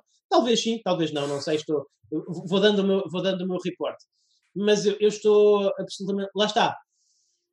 O jogo desapontou um bocadinho mecanicamente. Eu acho que. E um bocadinho à semelhança do Control. eh, eh, eu, eu, eu- talvez isto seja um problema meu. Talvez o meu crivo mecânico esteja cada vez mais apertado. Não sei, mas eu, mas eu noto cada vez mais. E, e os jogos, mais do que há 5 anos atrás até, e, e jogos desapontam mais.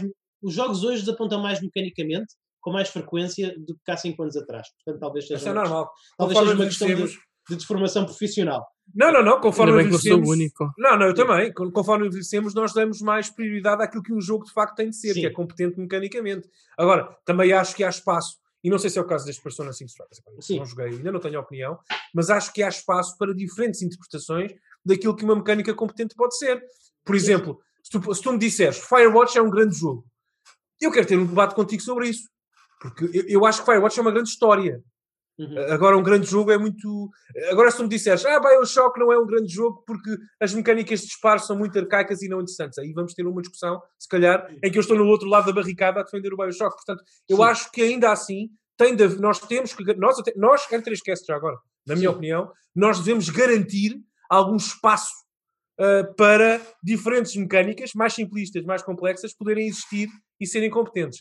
Ah, agora, conforme vamos envelhecer, é normal. E, Luís, a minha última pergunta sobre o Persona Strikers. Tu achas Uhum. Sim. que é possível neste jogo tu basicamente chegares ao fim, como eu, basic, como podes fazer em quase todos os Mussus, no Fire Emblem podes quase, quase fazer isso, no, no, no, no Berserk então nem, nem se fala, que é, eu posso acabar esses jogos carregando só quadrado, quadrado, quadrado, triângulo, quadrado, quadrado, triângulo, até ao fim e ver Não. as cutscenes. Aqui não é possível. Não é já percebi isso em todo o discurso. Não Isso é é bom, mas é isso é bom. Isso é bom. Isso é bom. Não, aliás, este, Não te cansa a mecânica de combate. este jogo não, não, não, não me cansa. Este jogo é, é capaz de ser dos museu mais desafiantes que eu já joguei. Porque Nice. lá está, porque é muito fácil tu levar os dois papos e estares à porta da morte. Porque é, Boa. tem aquelas mecânicas persona que, como tu sabes, em persona, em, em- persona é fácil. Se tu te descuidares no meio de uma batalha por turnos, é fácil os inimigos incapacitarem-te e depois fazerem de pylon e nunca mais te levantes. E aqui é a mesma coisa. Nice. Aqui é a mesma coisa. Portanto, exige mais atenção da, da parte do jogador. Eu, eu confesso a Luís Magalhães e Pedro Magalhães que a única razão pela qual não tenho esse jogo a olhar para mim na prateleira é exatamente essa porque eu li para a prateleira. Portanto, eu não. Eu estou a tentar limitar as compras que faço de jogos que vão. Sim. Como o Yakuza 7, não comprei porque ia ficar no, no, no, no plástico, no celofane durante muito tempo Sim. ah, e não vale a pena. Ah, mas, mas, mas, pá, ótimo. Ok.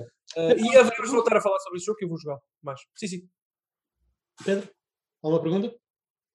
Não, não, nenhuma. Não? Ok. Então, vou fazer um desafio aqui ao nosso jornalista de rua, Pedro Magalhães. Ah, eu sei que tu selecionaste algumas notícias. Eu, eu- o meu desafio para ti é, é- e também um bocadinho para nós, que às vezes nos alongamos um bocadinho, que eu e o Daniel. Às vezes não, nós falamos demais, se verdade seja dita. Ah, mas, ah, Pedro, fazemos, conseguimos fazer as notícias em 30 minutos, um bloquinho de notícias de 30 minutos? Vamos tentar, vamos Acho que é tentar. possível. Acho que é possível. Ok, Por- então, Porque, por exemplo, Pedro, a primeira notícia resu- resume-se em, em 30 segundos. Podes começar, por favor. o Ok, Daniel Costa ah, deve, deve bifes. Daniel Costa deve bifes, é essa, essa é resumo da primeira notícia. Deve, deve. Ora, Ora, terá todo o gosto em pagá-lo, seria sinal de saúde. Então, pessoal, ah, Esta semana houve um evento por parte da Sony que era, portanto, o PlayStation VR Spotlight, um evento onde foram revelados e apresentados vários jogos destinados ao PlayStation VR. É assim, certamente que aqui o Luís Carlos saberá dizer melhor que eu aqui, como usuário de PlayStation VR, quais as experiências aqui que realmente pareceram genuinamente cativantes, mas daqui da minha parte, vocês podem contar comigo para dizer que epá, vai haver uma edição VR do Doom 3. Mas é que não estamos a falar do Doom 3 a Doom via, via, via VR. Nós estamos a falar mesmo do, da campanha inteira do Doom 3, mais a expansão Resurrection of Evil e a Lost Mission, tudo uhum. num único pacote para ser jogado em VR. Com agora, um FPS eu devo dizer, Pedro, eu vou deixar o Luís falar. Eu acho que estás a ser muito simpático ao apelidar Luís Magalhães de utilizador de PSVR. O Luís Magalhães é aquele tipo, eu não sei se vocês costumam ver as, as cerimónias de abertura dos Jogos Olímpicos, uh, é aquele todos os países, portanto, uh, fazem a sua, o seu percurso, andam à volta da pista, e o, o Luís é o tipo que carrega a bandeira do país Sim. e que vai à frente da, da comitiva. Ele é, o, literal, ele é literalmente o poster boy do PSVR. Eu, eu só vou dizer, fazendo aqui jus ao que o Daniel diz acerca de mim, que, ao, ao, ver esta notícia, eu, dou-me conta de o, o quão rica é, é, a minha biblioteca, a minha pessoal, a minha pessoal, que, que, eu não tenho acesso a nada exclusivo, portanto, potencialmente poderá ser a biblioteca de qualquer usuário de PlayStation VR, mas havia aquela preocupação quando o PSVR foi, foi lançado, o que é que será a biblioteca disto daqui a alguns anos? E a minha biblioteca é muito boa. Eu não vou dizer que tem tantos. Eu continuo com essa preocupação. Agora acho que a biblioteca é muito. A ludoteca é muito, muito. A ludoteca. É... Eu, eu, eu, tenho muitos jogos. Há muitos jogos na ludoteca que eu gosto. Nem todos são exclusivos. Nem todos são exclusivos. Tem, tem mais exclusivos. Tem, tem vários exclusivos. Tem, tem, tem, vários exclusivos. Mas os melhores não são exclusivos. Diga, direi assim. Os, os melhores exclusivos, os exclusivos PlayStation VR não são os melhores jogos que se pode jogar no PlayStation VR. O que não é uma situação ideal mas é muito. Mas ainda assim eu gosto muito da minha biblioteca PlayStation VR, exclusivos e não exclusivos. E tenho muito gosto em tê-la e tenho muito, muito gosto em jogá-los e, e, e, lá está. Tem muitas coisas que eu comprei que eu digo para as pessoas não comprarem. Portanto, isto não se trata do, de, de eu ser defensivo em relação à forma como gastei o meu dinheiro, tentar justificar as minhas coisas de comprador. Há muitas coisas que eu digo às pessoas. Aliás, eu, eu fui a pessoa que no, no na semana de lançamento da Xbox Series X que eu comprei com o meu sangue, suor e lágrimas, fiz uma análise e, e dei um médio. Portanto, uh, não há assim, não há essa, não, não há essa vontade de justificar a minha compra. Mas eu sinto-me muito feliz com a biblioteca de PlayStation VR e, e sinto muito feliz de ver que a, a, até agora que já foi anunciado que está a ser trabalhado um sucessor de PlayStation VR, continuamos a ver jogos a sair para a plataforma que eu, eu presumo que venham a ser retrocompatíveis. Sim, não sim. Temos, não o Doom 3 pelo menos disseram que sim, vai ser retrocompatível. Ótimo, ótimo, ótimo, ótimo, ótimo. Mas pronto, mas é isso. Houve, Pedro, o que eu tenho a dizer acerca destes jogos que foram anunciados, Doom 3 VR Edition, uh, Song, in the uh, Song in the Smoke, o uh, Fract, a Expect You to Die 2, a Expect You to Die 1 é um jogo muito underrated, é super divertido já agora. Já agora. Uh, o Zenith Fracture, uh, não sei muito, é um MMO, nunca joguei um MMO VR, talvez tenha curiosidade em jogar esse. Uh, After the Fall é feito, é, é, um, é basicamente um Left 4 Dead feito em VR, feito pelos produtores do Arizona Sunshine, que é um joguinho de zombies catita, catita, vale a pena experimentar, mas em saldos. É daqueles jogos que, que, eu, que eu costumo brincar com o Daniel, que são jogos de Game Pass, neste caso é jogo de saldos na PSN. o, o, que nós temos aqui é uma biblioteca cada vez mais a sério. Cada, cada vez mais a sério. E eu, uh, destes jogos, há um que não me faz muito o meu estilo, que é o, o Fract, que é, que é um jogo de esportes radicais. Uh, aparentemente Aliás, não, desculpa, é, não é um jogo de esportes radicais, é um jogo de tiros eh, com movimentos estilo de esportes radicais. Não, não faz muito a minha cena, mas eh, estou interessado em experimentar. E lá está. Eh, em primeiro lugar, fico feliz por ver que a biblioteca, pouco a pouco, drip by drip, a PlayStation VR vai, vai construir uma biblioteca que tem jogos interessantes para toda a gente. E eu até agora gosto muito de explorar essa biblioteca e é um, é um prazer muito grande que eu, que eu tenho na minha biblioteca. Não vamos transformar isto no PSVR Cast. Mas tu achas mesmo que a ludoteca do PSVR tem jogos interessantes para toda a gente? Sim. Achas? Acho. Sim, sim. Eu não sei. Acho- eu- eu acho que o único. pá, não sei. Acho que até tu, Daniel, és a prova disso, porque tens uma versão VR do Resident Evil 7. Não, não, é isso que eu ia dizer. O único jogo que me motivaria a jogar já o PSVR, a usar já, era o Resident Evil 7. Mas Pedro, Newsflash, e eu sei que a experiência não é igual, não é comparável, mas eu já o joguei noutra plataforma que não o PSVR. Portanto, é o que o Luís disse. Sim. A falsa exclusividade dessas experiências magnânimas e faraónicas do PSVR retira também algum do interesse. Não, mas aí é que tu dizes, Daniel, mas isso é uma coisa que, que ainda te custa. E- e- nós temos, é- lá está, é um bocadinho como tu dizes, conversa de surdos. é um bocado. Mas, é um mas lá bocado, está. É um bocado. É um bocado. Ah, o PSVR não tem a exclusividade do jogo, mas tem Sim, exclusividade da experiência. Sim, sim. Eu sei, eu sei. E, e isso Também conta mais do que tu estás a pensar. Não, não, eu não estou. Mas eu, eu acabei de dizer que gostaria de jogar o jogo assim. Agora, Sim. também tem a exclusividade da experiência VR do Final Fantasy XV e do Tekken 7. E eu gostaria Sim. que o Luís Magalhães falasse um bocadinho, se calhar, sobre essas experiências. Não sei se. Eu já, mas eu já falei no Entre as Caças e já disse que, que a experiência VR de Final Fantasy XV é um dos piores jogos de VR que eu já joguei. Eu não estou a dizer que todos os jogos de PSVR são bons. Pois, Não estou a fazer essa Eu defesa. eu acho que para pessoas com o meu Não foi gosto. isso que eu E disse. arrisco dizer. Não Há jogos que não prestam, da mesma maneira que há jogos que não prestam na Sega Saturn. Eu não quero meter Bem, não aqui. vamos tão longe. Todos os jogos da Sega Saturn são bons. São bons. Eu não, Mas- Eu não quero meter aqui o Pedro na discussão, porque provavelmente, Pedro, o que acontece é quando, quando se discute PSVR com, PS, com o Luís Magalhães é que acaba, eh, acabamos por Sim. ter que pagar almoços a Luís Magalhães, eu já vou em muitos, portanto Sim. não te quero meter aqui eh, na discussão, mas eu arrisco dizer que para o meu gosto pessoal em jogos e para o gosto do Pedro, se o Pedro me Uhum. permitir, eu acho que o PSVR tem três experiências que eu gostava de ter. Pá, pronto. O Virtual, o Virtual Boy também. O Virtual Boy tem três jogos que eu gostava de experimentar. Eu não sei, Daniel. Experimentei um deles, na Super Bowl tem a Akihabara. Eu acho, que se tu te visses com, eu acho que se tu te visses com o PlayStation VR, eu acho que tu jogarias mais três jogos com muito gosto. Epá, eu, não, eu, admito isso e atenção, a minha, eh, Luís, eu estou nisto dos jogos para ser surpreendido, como fui com o. Control. E admito comprar um PSVR 2 para a PS5 e ficar super surpreendido e Uhum. feliz com a experiência. É isso que eu quero. Eu quero estar enganado. Agora, Uhum. Sabendo o que sei, tendo experimentado o PSVR, conhecendo, não tão intimamente como tu, claro, mas conhecendo a experiência, pá, eu ficaria muito surpreendido se, eu se tiver, tendo um PSVR 1, o atual, ah, eu ligasse essa máquina para jogar em vez da PS5 ou da Series X ou da Dreamcast Uhum. ou da PS2 ah, que tenho na sala. Epá, muito, eu não sei, epá, tinha que ser, tinha que ser, o Resident Evil 8 Village tinha que ser um exclusivo PSVR. E não vai ser. Ah, vamos ver. Eu, eu, eu- por exemplo, entre as minhas sessões de platinar Dark Souls, um- uma coisa que eu, uma coisa que eu usava para as intercalar, porque às vezes é, a- a- às vezes é preciso fazer uma pausa desse, de- desse tipo de jogo tão intenso, Sim, sim. desse tipo de jogo tão intenso. Eh, eu estava a jogar, a- estava a continuar a jogar, porque eu nunca acabei quando eu, quando eu arranjei, o, o Astrobot Rescue Mission. E continuo a jogar e acho que e acho que vou platinar esse jogo. Portanto, eu tenho usado bastante. Eu uso regularmente o capacete com esse VR. Mas enfim, nós tínhamos falado em 30 minutos para as notícias e eles, e eles estão a contar. Ah, não, não, as vossas discussões assim não. não. Isso é um Desculpa, caso, isso está para cá, isso está para cá. Co- Continua, continua, desculpa. Ora, então, então vamos já passar para a próxima notícia, que é o, o, com um evento que nem eu estava a contar, que é o New Game Plus Expo 2021. Ah, aparentemente é um daqueles eventos mais pequenos, onde mostram mais jogos. Eu vou aqui demarcar pelo menos aqui os que eu achei que são os highlights. Japan Centric, Este é no Japão? sim. Ah, Ah, não, não é, é fazia no Japão, mas ideia. é, jogos, é baseado em jogos japoneses. Ok, Uhum. ok. Sim, sim. Uhum. Ah, posso dizer que ah, a Nive América é, pronto, é uma das companhias que trouxe aqui mais coisas à baila.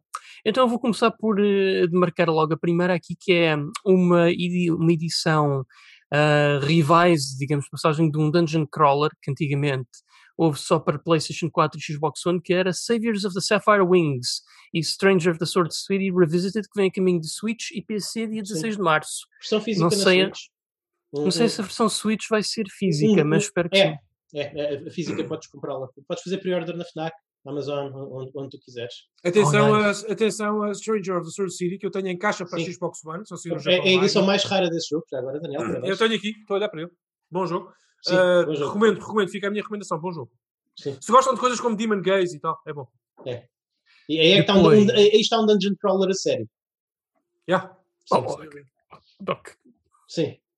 Brandish também é um dungeon crawler a sério. É Ok. diferente, mas é. Sim, tudo bem, tudo Não bem. vamos. Não, eu acho que o Luís não estava a provocar. Não, não, não estava a provocar. Ah, ok, quer ok, ok. Acho que foi sem querer. Essa Ok, ok. Ahm, depois, da Silver Case, The 25th Ward, que é basicamente uma coletânea do The Silver Case e 25th Ward numa só. Sim. num- neste caso, num só cartucho para Nintendo Switch, ah, vai ser lançado fisicamente no Ocidente em julho, a 6 de julho deste ano. Ah, agora, tu falaste-me, Daniel, que isto está na Amazon, mas eu acho que a Amazon também é só Deluxe Edition, não há uma edição standard disto. Ah, ah, não, ah, pois, eu acho que não há edição standard. Não, mas, mas não é, Pois, não é uma Sabe, coisa i- do Limited Run. Isto é o que eu não gosto da Niz Ok. América. É que eles, quando lançam estas coisas físicas, é, muitas vezes é só com estas, exclusivamente, com estas edições de colecionador, como foi, por exemplo, Colar Exato. Princess and the Blind Prince. Eu acho que isso é um bocadinho anticonsumista, porque acho que é só uma técnica para inflacionar os preços, para eles terem uma justificação Não para é quer ser mais. é anticonsumidor. Pedro. Isso, É, anticonsumidor. é muito Eu acho- pró-consumista. É precisamente pró-consumista. Eu, eu acho que isto é anticonsumista precisamente porque epá, eu acho que eles só fazem isto para inflacionar o preço de- dos jogos. Pois é, é anticonsumidor. É. Anticonsumidor, pronto, pronto, anticonsumidor. Mas vocês sabem o que eu quero dizer. Isto é mau. Isto é Ok. mau o que a Diz América está a fazer. Ok? É, porque epá, inflaciona os preços. Acho isso errado. Eu concordo contigo, é, mas, mas compro na mesma, portanto, o que é que eu sei? Sou parte do problema. Sou parte do problema. ah, não, que o Luís é, Enfim, que o Luís é parte do problema e eu também já fui e agora sou menos, isso não há dúvida. Nós somos, nós somos o problema. Sim. Nós, nós tanto, tanto, desculpa Pedro, eu sei que temos pouco tempo, nós tanto criticamos estas coisas, mas depois compramos tudo day one. É, uma- é ridículo. Nós somos absolutamente inacreditáveis. Desculpa Pedro. Sim. Ah, pronto. O último jogo da série Mary Skelter, Mary Skelter final, irá ser lançado no Ocidente em outono de 2021 para PlayStation 4 e Nintendo Switch. E eu suspeito que, à semelhança do Isto é um anterior, a, Limi- a Limited Run Games vai. Isto é um jogo Fazer só no Japão. Malta, eu, Sim, eu- não eu- eu- só tenho a dizer, eu preciso fazer um comentário acerca deste jogo, porque eu só joguei, eu joguei eh, 30 minutos deste jogo, Dungeon Crawler, normal. eh, eu, eu achei interessante, achei que, tem, achei, que tem umas mecânicas, achei que tem umas mecânicas interessantes, as dungeons têm uma estrutura interessante, mas enfim, mas, mas não há nada que eu acho que se tenha destacado, eh, exceto o facto de que, em, em termos narrativos e também mecânicos, a forma como o teu personagem principal eh, ganha poder e, e- e se torna powered up para poder enfrentar mais desafios é, é- é lamber o sangue das personagens femininas quando elas sangram. O que dizer, Sim, porque. e, ladies and gentlemen, só no Japão. Big in Japan! Só no Era, Japão. era, era, era mesmo isso que eu precisava nos meus jogos japoneses, subte- subtextos de menofilia. Exatamente. Eh, Mas, amigos, ouçam, isto é. Não é a minha coisa. Meu Deus. Não, não- é bem. Não, é, não, e certamente não é minha. Isso. Não, não é acho- coisa. Pedro, não, não é coisa de Muitas ninguém neste coisas que eu. Não, não é coisa de ninguém neste podcast. Mas. Videojogos. Ainda bem. Ainda bem. É o que eu tenho a dizer. Sim, eh, por favor, eh, eh, nós precisamos dos japoneses para isto, nós precisamos destes jogos para isto, porque eu, não gosto, eu não gosto que haja tabus nos videojogos, infelizmente cada vez há mais tabus nos videojogos Uhum, ocidentais e, e- e ainda bem que há, que há pessoas na indústria dos videojogos que se sentem na liberdade de fazer coisas dessas. A única coisa que eu posso acrescentar é que, como certas determinadas pessoas, não vou dizer nomes, o país, Japão, precisa de um padre. Exatamente. Mais que eu, Daniel. Exatamente. pelo menos tanto, Pedro. Enfim, porque- vamos, avança, Pedro, por favor. Ora, uma notícia que também deixou-me muito contente aqui, talvez até das que me deixou mais contente, é que também em outono de 2021 vai ser lançado no Ocidente para PlayStation 4 e Switch, e se Deus quiser também uma edição física, Pokémon Rocky Reshrine, que é um shooter top-down Oh, com uma sacerdotisa shintoísta e um tanuki, que é basicamente um remake do primeiro jogo da Taito, que é um shoot 'em up top-down, tipo Ikari Warriors. fantástico. E tem um esti- o estilo gráfico, aquilo parece um jogo de Saturn, está lindíssimo. Até na animação, na fluidez, na banda sonora, aquilo parece um jogo de Saturn perdido. Até traz lágrimas aos Sim. olhos. Mas tu, tu- tu passaste uma notícia importante para nós, eh, que foi que foi anunciado para todas as consolas a, a 5 de outubro o, o, o jogo Doom-like Exophobia. Um, um, um jogo de Ah, ação na primeira pessoa. não te pareceu que- pobrezinho? Não, não, eu, eu- eu- bem, Não me pareceu Isso pareceu pobrezinho. mais Wolfenstein que Doom. Tudo bem. Ah, eu já vi o jogo correr várias vezes porque ele é feito por um português. A sério? Sim. O, o Ah, José Castanheira. Ele é um, um, um one-man project, José José Castanheira. Eu, eu, eu sigo, tenho andado a vê-lo correr e eu acho que merece atenção. Eu- eu- tu achas pobrezinho, eu não, não, percebo, não sei onde é que tu tiras essa conclusão.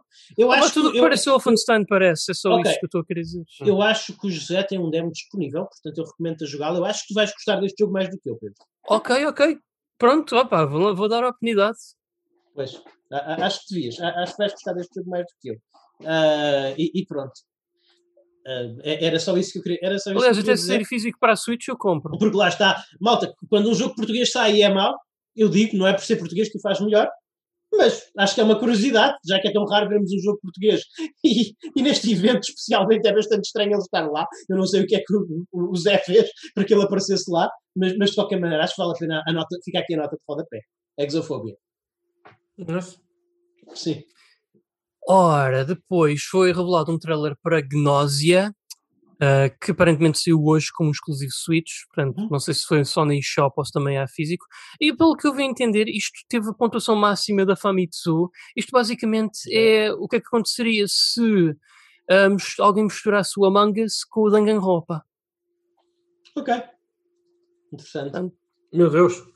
Que, que misturas potencialmente explosiva, Pedro. Meu Deus. Yeah. Nem estou a ver como é que isso vai funcionar. Ok. Depois ahm, é mais um. Mais um. Mais um Neptunia, neste caso um remake do primeiro Neptunia. Talvez o segundo remake do primeiro Neptunia.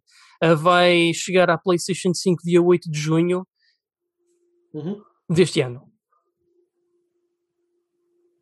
Ok. Ok. Nice. Mais um. Ora bem. Podes, mais- podes continuar, Pedro. Podes continuar Quick Avança. Fire. Não tens que fazer pausa. Depois, outras coisas interessantes também aqui. Lá, lá, lá, lá, lá. Epá, olha, está aqui. Vem-nos apresentar aqui um novo jogo da série Gunvolt, o Gunvolt 3. que Foi Oh, adiado nice. para 2022. Nice, muito Oh, bom. com certeza cá de ter um lançamento físico da Limited Run, como, como o anterior.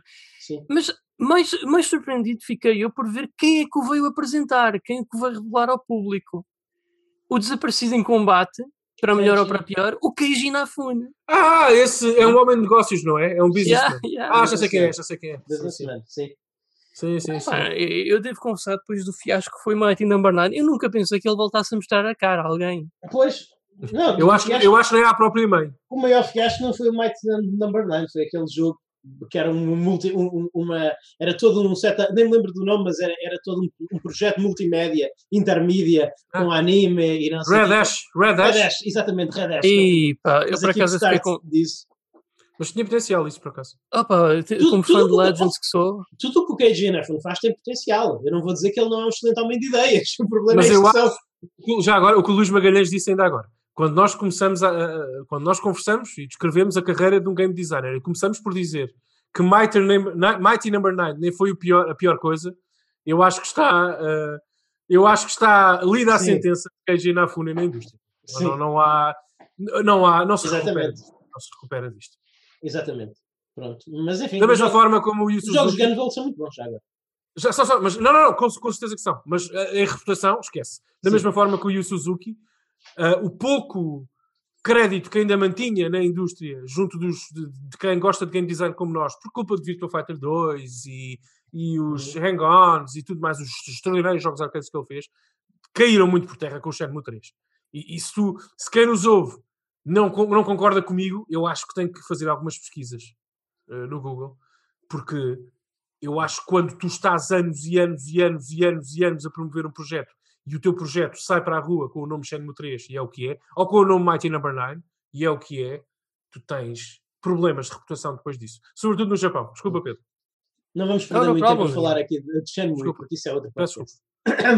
E Mighty Number 9 é só um exemplo. Eu nem sequer estava a falar muito de Shenmue. Estão os dois no mesmo, no mesmo barco. Diz, Pedro. Ora, não sei se há alguma coisa aqui em particular entre linhas que desejarão acrescentar, mas isto por acaso encerrou da melhor forma possível o evento que foi com o, com o announcement do Blaster, Blaster Master 03 Não era para esse? 29 de julho Muito a bom. todas as plataformas, excepto a Xbox. Ah, E eu, eu gosto como no fim está aqui escrito All Platforms. Except Xbox. É, pá, não é para eu- ser mauzinho, mas. Eu, tinha, eu gostava, oh Pedro, desculpa ser mauzinho, eu gostaria tanto que esse jogo, esse jogo era ótimo se fosse do Game Pass. Tá- Eu pensei também, eu também. Isto devia Mas estar pronto. lá. Eu não É vejo pena. porque. Eu Ela- tenho esses jogos, eu, eu, eu tenho esses jogos, eu tenho todos os Blaster Master que saíram até agora. Bem, todos os Blaster Masters, é, portanto, um e o dois. Eu tenho os dois em físico. Tenho os dois em físico. Também E- eu, também eu. E acho, que, e acho que são jogos que merecem isso. Acho que são jogos muito underrated. Este certeza também vai ter um lançamento físico.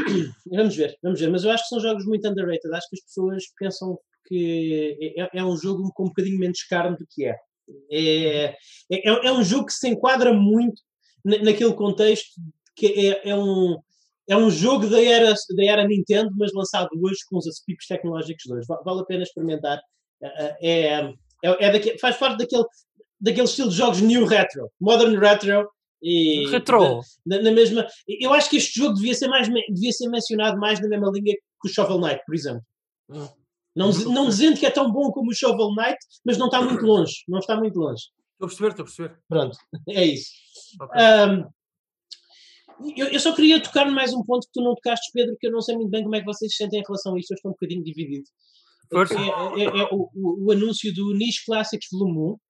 Em primeiro lugar, Ah. eu gosto muito que haja o Niche Classic Volume 1, porque isso implica que, em princípio, vem volumes 2 e 3 e etc. Yeah, yeah, yeah. Mas a questão é que. A- que- acho, acho, que, acho que a seleção para o Nice Classics Volume 1 é um bocadinho estranha, que é o, o Phantom Brave e, e o, e o Soul Nomad and the World Eaters. Bom jogo. Cuidado com o Phantom Bra- Brave, é bom jogo. A sério, é, eu nunca consegui, talvez por eu ter saído de uma, Bom jogo. talvez por eu ter entrado em Phantom Brave com uma grande ressaca de Disgaea, como tu sabes, Ah. eu investi centenas de horas em Disgaea, eu Sim, joguei sim. algumas horas de Phantom Brave e fiquei um bocadinho enjoado. Vais gostar. Vais, agora, com os olhos de 2021, acho que é, É? provável que gostes. Ok, Phantom Brave, ok. eu gosto mais de Phantom Brave que de Disgaea, portanto. Ok, o, o Soul Nomad eu nunca joguei, Também nunca joguei. portanto tal- talvez seja uma boa oportunidade. Portanto, tu recomendas, Daniel. Diz, diz. Tu recomendas, portanto, este pacote? Não, não, eu eu- eu- pá, o segundo jogo eu não joguei, quero, portanto, só por isso ah, fica, tenho interesse em jogá-lo. E o Phantom Brave, ótimo ver o regresso deste jogo. ah, Ok, é excelente, eu gosto mais desse jogo de Disgaea, não, portanto, mais, recomendá-lo mais que isto, não posso, não é? ok. Ah, portanto, é- Ok. acho que é um excelente, excelente jogo na PS2, era fantástico. Diz isto, Pedro, desculpa. Ah, epá, ah, pronto, é, é volume 1, portanto realmente espero bem que venha um volume 2, porque por acaso há um jogo de- do catálogo da Nipponichi que eu sempre tive curiosidade em jogar, que é o Lapucelle. Por acaso é um jogo que Ah, não se... É que nunca saiu na Europa, salvo erro. E é muito raro também. Por, já aca- está a por acaso é, é um dos poucos jo- é um dos poucos jogos de PlayStation 2 uh, NTSC que eu queria ter que não tenho. Bom jogo também. Sim. Mas o Phantom Tactics. Já agora, Pedro, isso vai estar em caixa na Switch ou nem por isso? Ah, boa Sim. pergunta. Ou é só digital? Se calhar é só digital. Não, não, não mencionam aqui neste leque, neste, neste apanhado. Anúncio. Ok.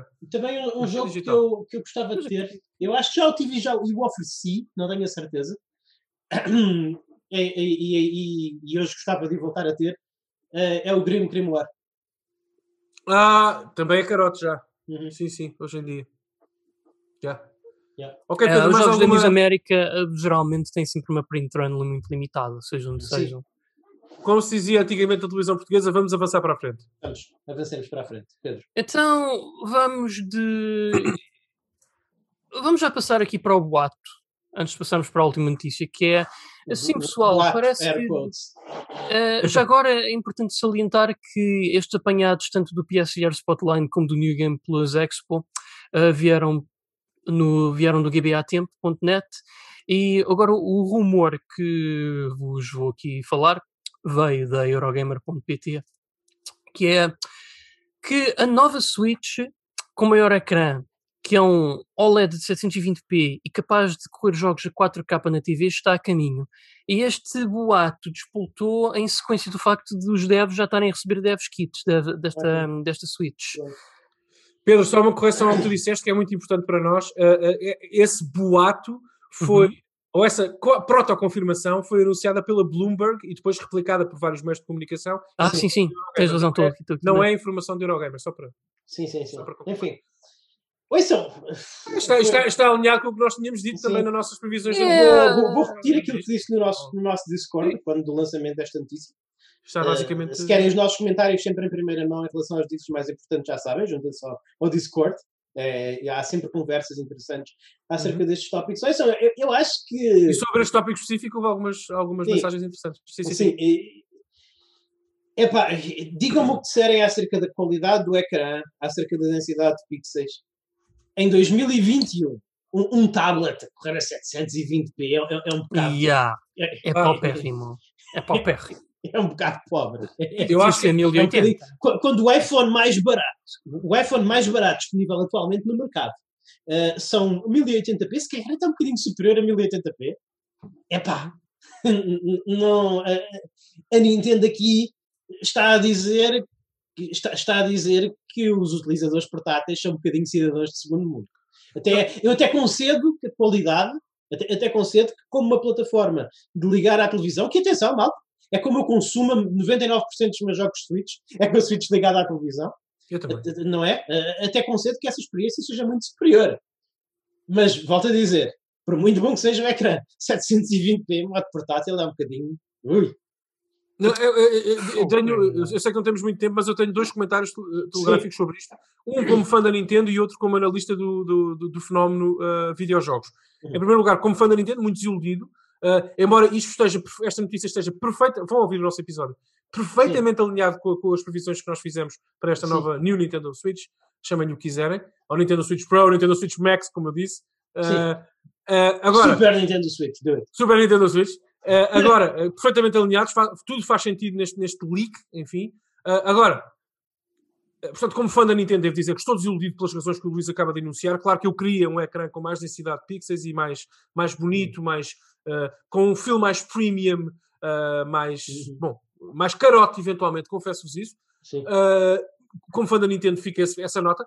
Como analista da indústria, isto faz todo o sentido. Uhum. Por duas razões. Obviamente, em primeiro lugar, a Nintendo está a fazer aquilo que se recusou a fazer durante anos com outras plataformas, está a aprender.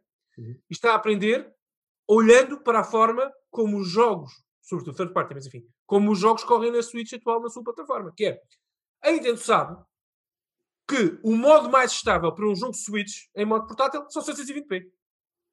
That's it. Uhum. Pronto. Claro que há jogos Switch que flutuam uh, entre algumas resoluções diferentes no modo portátil, mas é basicamente isso, é um modo estável, é um modo uh, otimizado para os jogos em modo portátil na Switch. Consequentemente, aposta nesse formato para, para, versão, para os jogos em modo portátil na Switch Pro. Claro, faz todo o sentido. Uh, e depois há outra coisa que nós não podemos descurar. Uh, vida útil da bateria, pessoal. Sim, sim. Uma Switch uhum. Pro com um ecrã 4K um, 4K não, peço desculpa, com um ecrã uh, OLED ou com um ecrã muito, com muita capacidade a 1080 ou mais em modo portátil, meus amigos, isto ia mais Wi-Fi, mais jogos exigentes, mais blá blá blá, blá blá blá, Sim. mais isto ia. ia, ia não acredito. Não, ouve, Daniel, eu, eu tenho quase a certeza que é uma questão de custos. Porque, Sim, atenção, claro que é uma questão de custos. atenção, Daniel. Os iPads, têm, os, os iPads e os tablets Samsung já ultrapassaram as resoluções 1080p há muito tempo e têm muita bateria útil sim, tempo sim. bateria útil. Mas, mas isso é o que eu, eu falei há pouco em custos uh, da, da, da, consola no fator premium. Portanto, Se a Nintendo quisesse pôr. da bateria não é. Disseram isso no Discord e eu até aceitei. Sim, realmente é alguma razão, mas quanto mais penso nisso, menos sentido a situação da bateria faz. Mas Luís, eu concordo totalmente contigo. Mas o iPhone mais barato do mercado custa o triplo deste, ou o dobro do que esta Switch vai custar. Uhum. Calma, é isso que eu estou a dizer. Se a Nintendo Sim. quer manter esta, esta consola alguns dos 400 euros ou abaixo, bem, não podes, tu não mas, podes ter um ecrã. Mas tu, tu, tu convenhas, convenhas que o custo desse iPhone não é devido à bateria. As baterias neste momento são não, dos mais baratos. Com certeza, mas tu concordas com o que eu estou a dizer. Sim, do ecrã, sem dúvida, mas era isso que eu estava a dizer. Ecrã, mas foi isso que eu disse há 10 minutos. Foi isso que eu disse há 10 minutos. Eu recuso cada vez mais a ideia que isto foi uma decisão tomada por causa da autonomia. Isto foi uma decisão tomada hum. exclusivamente por causa de custos. Eu, eu, vamos, se calhar, concordar em discordar e dizer que pelo menos é uma conjunção dos dois. Porque não te esqueças, a Nintendo tem sempre essa consciência que as consolas são utilizadas por um público muito também, não infantil, mas mais novo, uhum. e isso importa. As, as, eu, eu, sei, porque eu acredito que eu sei o que estou a dizer, uh, eles pensam muito nessas considerações de bateria, lifetime, autonomia e tudo mais. Uh, portanto, eu acho que isso também pesou. Uh, na decisão deles. Mas, mas, mas, mas com certeza que sim, com certeza que sim. É também uma questão de gerir os custos e evitar que esta consola se transforme ou compita uh, no mesma gama de preços com a PS5 e com a Series X, não é? Isso, isso que se pretende, okay. não é? Uh, agora, e a Nintendo sabe, lá está, só para fechar, a Nintendo sabe que as pessoas estão satisfeitas com a experiência 720p no portátil e querem sim, como tu dizes, uma experiência sim. 4K no ecrã, que é o que eles eu estão a propor com esta nova plataforma. Eu- o leak, Pedro, da Bloomberg diz isso Daniel, diz-me uma coisa, porque tu, tu prestas mais atenção a estas coisas do que eu, tu, tu lês mais o fine print e, e, essas coisas do que eu, e às vezes até outras luzes, portanto sabes bem, Sim, sim, eh, portanto sabes bem.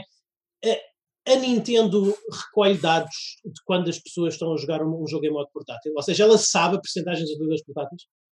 Sim, eu não conheço tão intimamente a política de privacidade e de recolha de dados da Nintendo como conheci na década passada, por razões mais que evidentes, mas segundo o que julgo saber, sim, Hum. se tu permitires que isso aconteça através de aceitares aqueles acordos que aparecem quando Uhum. crias uma conta e quando jogas, uh, Ok. as plataformas e quando a Nintendo têm a possibilidade, pelo menos a possibilidade, de recolher dados sobre a tua experiência. Portanto, eles sabem Uhum. isso. Eles sabem isso. E atenção, a Nintendo sabe que tu queres uma Switch em 4K na TV, não necessariamente em modo portátil. Sim. Pá, e faz sentido. Porque é assim, por exemplo, ó Luís, agora, pá, falando abertamente, nós sabemos que esta, nova, esta Switch Pro vai o quê? Vai complementar esta segunda, esta fase outonal da vida da Switch, porque a Switch está, celebrou agora Sim. 4 anos e que encaminha-se para mais dois anos de, de- de- de- Uhum. muito sucesso, ou três, dois anos e meio, três, mas não mais que isso, está na fase outonal do seu. está no pico do, do seu sucesso, não, não nunca vai ser mais bem sucedido do, do que é agora. Epá, e nós sabemos que se eu e tu e o Pedro comprarmos uma Switch Pro, a esmagadora Mas maioria eu acho dos jogos que lá jogarmos não vão tirar grande proveito dessas novas capacidades. Eu, eu acho que nós já falámos disto. Eu, eu acho que nós já falámos disto, Daniel. Não tenho a certeza qual é que era a tua opinião, mas eu acho que a tua opinião vai de encontro da minha. Eu acho que a Nintendo, a Sony ainda não, claramente, mas eu acho que a Nintendo já está neste aspecto a aproximar-se um bocadinho mais da, da Microsoft e, e a fazer da Switch o seu iPhone, da mesma forma que a, que a Microsoft está a fazer o Xbox o seu iPhone. Eu escrevi isso no Twitter. Eu disse Pois. parabéns pela Nintendo pelo quarto aniversário e finalmente encontraram o seu iPhone. Eu acho que não vai voltar a dar. Pois. Eu acho que a Switch, a partir de agora, é o modelo de facto da, da- da Nintendo e eles não vão abandonar o, o formato Uhum. híbrido. Não faz sentido. Agora, isto, isto basicamente, se me permites a comparação então, isto é o iPhone 10X, não é o 11. Pois. Não, portanto, isto é uma iteração, é um, passo, Uhum. é um passinho em frente. As pessoas que estão a criticar esta notícia, Pedro. Eu acho que diria que isto é o iPhone SE. Pois, É é, pronto, mas, mas, as- mas isto, as pessoas, sim, mas, mas as pessoas que estão a criticar este, este, este leak Sim. da Nintendo e o facto de não ter um ecrã mais competente em modo portátil, ah, estão a pensar nisto como a Switch 2. Pessoal, isto não é Switch 2, isto não é a Uhum. nova Switch. Isto é tão. Isto faz tanto sentido como a Switch Lite. É mais uma proposta, Sim. um bocadinho diferente, um bocadinho melhor. Se calhar é uma proposta mais para nós os três do que a Switch Standard, aquela que temos Sim, sim. atualmente. Com base Ah, nesta informação, vocês estão a saber a comprar uma? Eu Não. gostava de saber, eu também não. Também não. Assim, eu vou Quer dizer, comprar eh, com- não tenho com- Não, o Pedro sim, asterisco. Pedro sim. Pois, Pedro, sim. Com asterisco, com, com asterisco eh, gostava de saber, a minha intuição é que não, mas, gostava de saber se, não, se vão se vai oferecer algumas melhorias à minha biblioteca. Porque eu ainda tenho Hum. alguns jogos, eu ainda tenho, eu ainda tenho alguns jogos, não são muitos, mas eu tenho alguns jogos que eu comprei para Switch que em retrospectiva deveria ter comprado para PlayStation 4. É assim, não sei se viram o leak do ano passado, mas há- alguns data miners descobriram que a tua Switch atual tem, com os updates que foram saindo, não é? Tem código já a preparar esta nova Switch que vai sair. Já há código, ah, está Ok. no código. Portanto, se tu me disseres assim, achas que o Age of Calamity vai finalmente não correr a 14 frames por segundo? Sim, sim, sim, acho, que- acho que o Age of Calamity vai correr melhor na Sim. Switch Pro. Agora, jogar Gunvolt numa ou outra é igual. Jogar, sei lá, Pokémon Shield será basicamente Sim. semelhante. Não, não, não.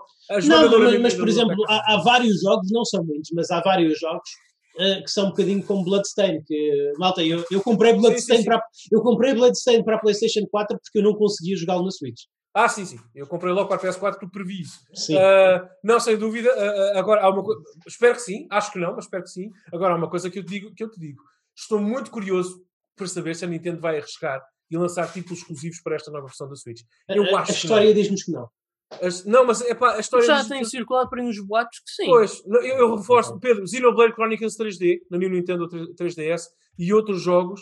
Eu espero que a Nintendo seja muito cuidadosa e que trate este novo modelo como mais um modelo da família Switch e não como a Switch 2. Xenoblade, Chronicles 3D não foi um jogo novo. Não, mas acho que é uma experiência exclusiva à New Nintendo 3DS. E já Sim, agora é a pior bem. versão do jogo.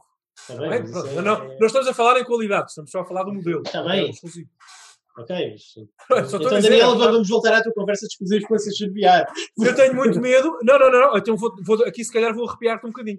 Eu Sim. tenho muito medo que a Nintendo siga o modelo da Nintendo 3DS. E se tu te lembras, alguns jogos Super Nintendo só eram jogáveis na, na Sim, sim, 3DS, já falámos disso. na exatamente, como o Uhum. Super Metroid. Pedro, Super Metroid, o F0 Sim. e mais alguns. eu tenho muito medo que aquilo, uma das coisas que eu mais quero na Switch só aconteça e só seja possível com este novo modelo, que é ter jogos na GameCube, na Nintendo Ah. Switch Online e da Nintendo 64 Sim. exclusivamente neste modelo. E se eles fizerem isso, Jesus. agora não é o analista, não é o comentador a falar, é o fã da Nintendo. Se eles fizerem isso, eu fico muito triste. E, vai- e vai- e vais comprar. Triste. A chorar. A chorar aqui quando tiras o teu cartão de crédito. Mas Luís, vou evitar ao máximo isso.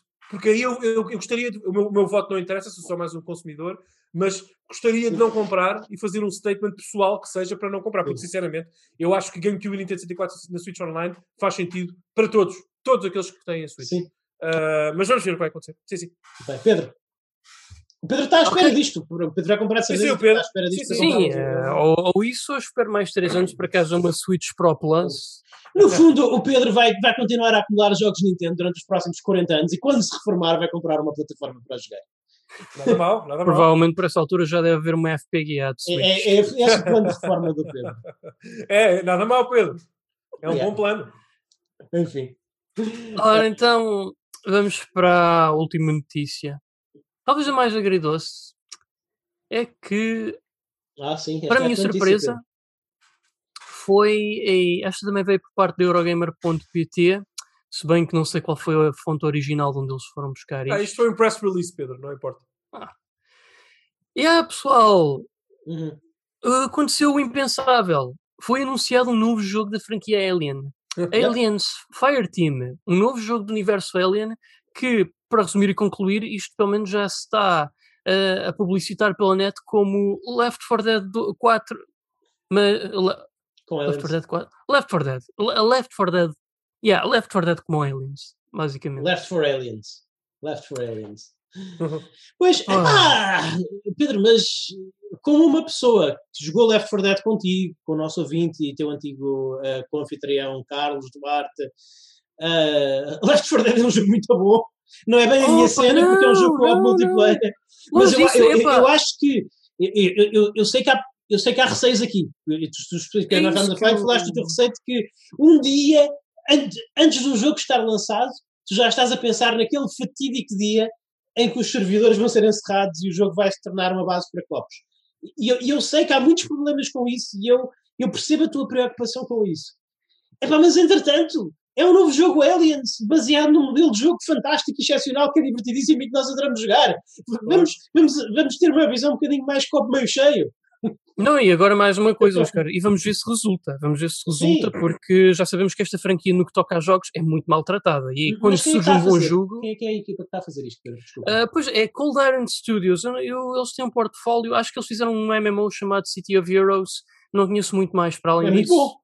Ah, muito é? O City of Heroes Ok, é um pronto. muito bom. Ah, Agora, isso já foi há muitos anos, portanto eu não sei o que é que mudanças é que se deram na, na empresa. é Assim, Mas City, City of Heroes é sólido. Vamos ver se isto corre bem, porque também há uma coisa que é importante salientar: é que, atenção, nós podemos perfeitamente ter um jogo Alien sem uma narrativa. Portanto, isto até nem tem que ter uma narrativa agarrada ao jogo. Isto basta ser o que é, um clone do Left 4 Dead e acabou. Pronto, é Sim. isso que precisamos, porque acho que a experiência do segundo fi- eh, a experiência do segundo filme da série Alien também se formos ver, epá, era mais, nós víamos aquele filme mais pela ação, não era pela narrativa, sejamos francos. Ah, e eu acho que também é por isso que este jogo deve. Espera, tu vias deve- mais o Alien pela ação e não pela narrativa? Eu, Ah, Não é que a narrativa não Alien- fosse má. mas- O, o- eu acho que o Pedro está está a falar especificamente do Aliens, o segundo. O, segundo. Ah, ok. o, primeira, pessoa, o primeira pessoa via. O primeiro eu para- vejo mais pela narrativa só. Eu vejo mais Exato. pelo suspense, né? Mas sim, sim, pela história, pela. Sim, sim, exato. Não tanto Sim. pela ação, pelo menos. Sim. Sim, E, e lá está, o segundo é mais pela ação. E é isso que eu quero ver refletido neste jogo. E é assim, eh, isto naturalmente, pronto, que eles vão pôr isto com microtransações e loot box. Eh, algum, algum jogo multiplayer que não façam isso nos dias de hoje, sejamos Meu francos. Deus do céu. Portanto, mas é assim, eu, eu, sou, eu sou o que sou. E eu, eu, eu sou, eh, da mesma forma como aqui o Daniel é sim por tudo quanto seja Pokémon, eu sou sim por tudo quanto seja Aliens ou Resident Evil. Portanto, eu naturalmente que eu, eu se eu jogar isto e se eu gostar muito da Eu sou, experiência. eu, sou mais, eu sou mais sim por Resident Evil do que Pokémon, Pedro. Deixa-me só A sério? Sim, sim, sim. sim, Ok, sim, ok. sim. Sim. Claramente, claramente, Mas claramente. isto, claramente, claramente. ah, é, mas isto é, portanto, isto é, isto é a franquia Aliens, portanto, isto é publicado pelo Warner Brothers, correto?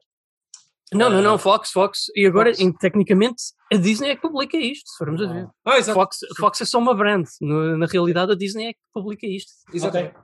Pronto. Porque, Ah, eu já eu, estive- queria ver- eu, eu não percebo porque é que os filmes do Aliens ainda não estão no Disney, Disney Plus nessa altura. Eu, eu tenho. Isto, isto é o que eu não quero que aconteça com os videojogos, malta. Atenção. E eu não quero que isto aconteça com os videojogos de forma nenhuma. É que eu subscrevo três. Eu subscrevo três. Todos os meses eu pago por três serviços de subscrição de, de streaming de vídeo. E, e eu, acontece muitas vezes que eu quero ver um filme e ele não está em nenhum dos três. Isto é Posso horrível. perguntar, posso perguntar de qual? Quais Uh, são? Di- Disney, Disney, Amazon e Netflix. Ok. Boa. São os que eu tenho também. São os que nós temos cá em casa. Disney, Amazon e Netflix. E, eu, queria ver, deles- eu, eu queria ver a sequela de Prometheus, que foi o único filme da série Alien que eu não vi. Uh, a sequela de Prometheus, e não encontrei nem o Prometheus nem a sequela, em lado nenhum. Horrível. É, é horrível isto. Ah, eu, eu, eu, eu acho que o Ridley Scott quis se deserdar desses, desses dois mais depressa quanto antes. É Ah, Prometheus é um bom filme. Eu gostei do Prometheus. Eu gostei do é- yeah, Prometheus. Prometheus é bom. Não, é assim, o Prometheus. A expectativa, hou- houve. Se tu ias com a expectativa de um filme Alien, eu percebo porque é que foste ficar, porque é que querias te apontar. Mas é um bom filme. Eu, eu gostei. Pronto, não vou dizer. Não, não Epá, digo- enfim. Eu lembro-me de queixares do Prometheus quando tu falavas dele, mas pronto, ok, ok. Sim, eu, eu. Só se mudaste de ideia, não, é um- não, é um, não é um filme perfeito. Eu tive, eu, eu, eu tive alguns problemas com ele quando o vi, ma- mas eh, consigo apreciá-lo. Consigo, consigo apreciá-lo. Não, não detestei acho- o Prometheus. Acho que nunca disse detestei o Prometheus. Eu acho que nós no N3Cast sabemos que o único filme perfeito eh, é o Sonic the Hedgehog, Gotta Go Fast! Sim, esse é um Mortal Kombat original. Continua a ser o meu favorito. Sim, sim, também é O muito bom. Pronto, enfim. Mas é isso, Ah, mas mas é, é malta. Le- Left 4 Dead, vamos falar um bocadinho deste, vamos falar um bocadinho deste jogo. Do que nós, Left 4 Dead, ah, Aliens Left 4 Dead, Left 4 Dead, Aliens, o, o- que quisermos chamar. Yeah, Aliens, um, vai sair. não vai não vi sair muito, mas houve um trailer e, e- pronto, os trailers valem o que valem, um mas eu, mas eu muitas vezes, Carlos. eu sei, há um, há um vídeo de gameplay. Yeah, yeah. É isso, que eu tava, é isso que eu quis dizer com o trailer. Ok, ok. Não, eu fiquei com vontade de jogar esse jogo, vocês não? Ah, claro que sim. Opa, Ah, pelo amor de Deus, os o Pedro- Carlos. Isto tem pensava- aliens no nome, por amor de Deus. Eu, eu até já joguei. Eu, por É de mais, Deus. é mais do que eu posso dizer. Eu muitas vezes, lá está, eu, eu, eu, espero vir a ser surpreendido. Mas eu muitas vezes vejo um trailer do jogo e fico sem vontade nenhuma de o jogar só de ver o trailer. E Mas, o Carlos, eu-. Eu até, eu tudo que tenho Alien na capa, eu jogo. Eu até já joguei aquele Alien Pro Atari 2600, que é um clone do Pac-Man. Portanto, Ok. Sim, eu acho que o Pedro Magalhães é tão simples de Alien que até gosta e jogou o Alien Isolation, portanto ele até, ele até desceu a esse nível. Ah, Pedro, calma, calma. Traz a oportunidade para te vingar. Traz a oportunidade. Ah, Ah, mas ahm, eu, isto parece que vai ser este verão, se tudo correr bem. Se tudo correr bem, lá está. Para PlayStation 4, PlayStation 5, Xbox One, Series XS, XS e o PC. Sex. Serious Access. Success. Ok. E, e já agora, ainda não, é, ainda não é definitivo que isto não vai ter uma, uma campanha single player, pois não? É assim, ah, eu acho que a campanha vai ser cada missão e tendo em conta que isto tem uma vertente single player, pelo menos dizem que dá para jogar em single player na página Steam, Ok. pá, eu acredito que venha a ter uma campanha com narrativa. Ah, agora, eu vou comentar que há aqui uma coisa, mas isto é algo pessoal Tu que não me podias jogar agrada. o. Left 4 Dead em single player, não era uma experiência Sim, sim. ideal, mas depois podias. Sim, sim, podes, podes. E, E era- eu e era, acho- e era divertido. Era divertido. Sim. Ah, sim. Nos níveis de dificuldade mais baixos, porque esquece, Sim. os mais elevados têm co-op. mais elevados Mais elevados são não. lançados para co Mas pronto, mas- faz sentido porque é esse o propósito, não é? Sejamos sinceros. Sim, Ok. isto é mesmo a pensar em co-op, sim. Houve- são boas notícias. Eu, eu sei que é, é sempre chato, nós ficamos sempre um bocadinho pé atrás porque nós gostamos de saber quando compramos um jogo. É, é- é um jogo para a vida, que nós vamos poder voltar a jogar se gostarmos muito e revisitar, e, e é difícil contar com isso nestes jogos. Eh, Mas pronto, também, acho que também são válidas estas experiências, e, e, e enquanto durar será bom. Eu só sei que eu pelo menos vou fazer o favor de estar com a minha carteira só para que tenha mais jogos de Alien no futuro. Porque Ok. depois do, porque depois do Alien.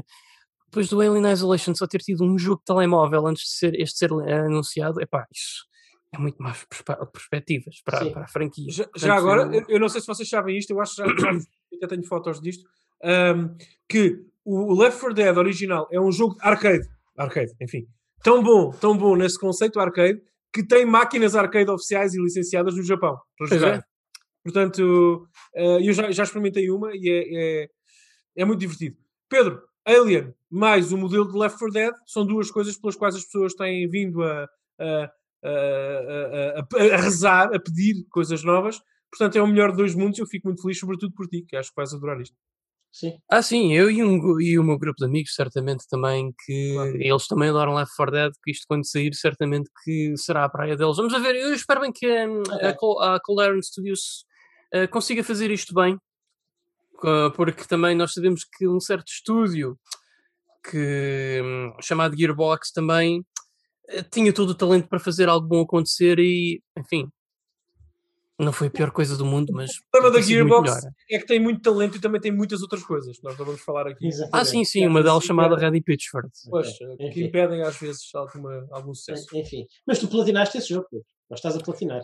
Estou a caminho disso, estou a caminho disso. É verdade, vocês sabem aquilo, por falar em modos single player, em jogos em que não estamos à espera de ver bons modos single player. Descobri ontem, vocês sabem aquele, aquele jogo Crossfire X, penso que se chama assim, que foi anunciado para a Xbox?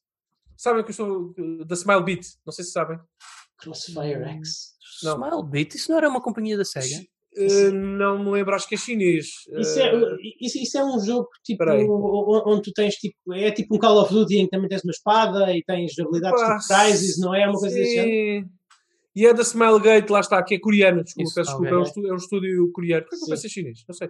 É um estúdio coreano. Enfim, está a fazer o Crossfire X, que foi anunciado pelo tio Phil até no E3 para a Xbox. Com Sim, eu muita- lembro-me desse jogo. Eu lembro-me desse Sim, jogo. mas ninguém deu nada por isto. Eu, co- eu Ah, confundo, jogo. eu, eu confundo esse jogo um bocadinho com o Bright Memory Infinite. Acho que são muito parecidos. Ah, já sei, porque Por este jogo, este jogo é uma espécie do Call of Duty da China. Por isso é que eu pensei que era chinês. Sim. É muito, muito, muito, muito, muito popular na China, mas a empresa que está a desenvolvê-lo, o estúdio é, é coreano. É coreano. Enfim, pronto, isto é um jogo multiplayer, blá blá blá.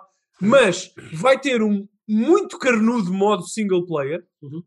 que está a ser desenvolvido exclusivamente, não em co- co-desenvolvimento, exclusivamente, pela Remedy. Não? Engraçado. Curioso. Ok. A Microsoft continua a ter boas relações com eles e encomendaram à Remedy o modo single player disto. É Não é engraçado. curioso? É curioso, é curioso. Interessante, é? Fico logo 100 vezes mais interessado na Sim, experiência. sim, Desculpa, sim, sim. dá Essa não tem muito a tá ver bom. com a experiência, mas é aqui Sim, um... mas acho que é um bom ponto para, para acabarmos, não é? Acho que é um bom ponto para acabarmos. Eu Portanto, descobri isso ontem, não fazia ideia, descobri ontem. Malta, já sabem, se gostarem do programa, podem apoiar-nos tornando subscritores premium em www.n3.net e, e com isso ganham acesso a horas e horas e horas de conteúdo exclusivo para membros. Portanto, é, vão lá, se gostaram do programa, por favor apoiem, são apenas 3 euros por mês ou 30 euros por ano. Uh, ajuda-nos muito também a expandir o leque de experiências a que temos acesso. E, e é isso, eu sou o vosso anfitrião Luís Magalhães. Uh, Estou aqui, muito obrigado uh, ao meu anfitrião Daniel Costa, como sempre, por estar aqui resistente, cheio de sono. Uh, e, e eu quero, Daniel, por favor, fala um bocadinho de como as pessoas podem tornar parte da comunidade. Perdão, da comunidade, da comunidade, da comunidade em 3cast, que também é uma forma Claro de. O- Obrigado eu uh, pela vossa disponibilidade, como sempre, e por terem este tempinho para falarmos sobre jogos com, com- com- entre nós e para, para, quem nos ouve. Uh, nós continuamos no Twitter, portanto, arroba 3cast por lá, sigam-nos, DMs, mentions, respondemos a tudo. É também, como digo sempre, uma boa forma de se manterem ao corrente daquilo que vai acontecendo no programa, enfim, da nossa linha editorial, dos, dos- dos episódios que vão saindo. É um feed interessante para seguirem se, se gostarem do nosso programa. Uh, temos também, como já publicitámos no início uh, do, do episódio de hoje, um novo servidor do Discord uh, que está a crescer, as pessoas entram, têm entrado lá, têm, as discussões têm acontecido também, temos, sempre temos uma sala só para jogos, outra para não jogos, para falarmos, sei lá, sobre coisas, uh, e outra, outra sala específica, onde eu- nós vamos colocando também links para os novos episódios do Antisquece conforme eles vão saindo, portanto, é um servidor rico em informação e discussão para quem gosta de nos ouvir, recomendo. O Luís vai colocar certamente o link para, para poderem entrar nesse Discord na descrição, uh, por exemplo, deste, deste episódio. Por exemplo, se tiverem o PocketCast, se nos estiverem a ouvir no PocketCast, basta clicar naquele botãozinho de info no, no episódio e está lá o link. Uh, e se estiverem a ouvir noutro serviço qualquer, talvez seja semelhante. Portanto, fica, fica o, meu, o nosso e o meu convite para, para se juntarem à discussão. Uh, de resto, uh, temos também uma, uma caixa de, de, de- e-mail, correio arroba entre3.net, uh, e termino dizendo que podem também encontrar no Twitter uma, uma Uhum. conta quase exclusivamente dedicada a videojogos, uh, Godan Sama, G-O-D-A-N Sama. Falo com toda a gente, gosto muito de, de estar lá e, e é isso. Obrigado, Pedro. Ora, também podem encontrar uma conta Facebook do N3 em N3Net, onde eu vou colocando nos posts mais recentes, portanto, os casts mais recentes também que formos publicando. É também ah, um local onde eu vou partilhando convosco materiais suplementares sobre videojogos, como por exemplo ah, fecheiros de vídeo, áudio ou até de imagens para, hum, para, ah, para vos divertir animar o dia também, incluindo memes, mas também é uma plataforma tão importante como qualquer uma das outras que foram aqui publicitadas para vocês partilharem connosco o vosso feedback no sentido de melhorarmos o programa pessoal. Exatamente. Pronto, e é isso. Muito obrigado por terem estado connosco neste programa. Já sabem, qualquer coisa, eh, dirijam-se até às contas que já foram mencionadas. Eu, podem me encontrar a mim no Twitter em arroba Maga. Até à próxima, fiquem bem e joguem muito.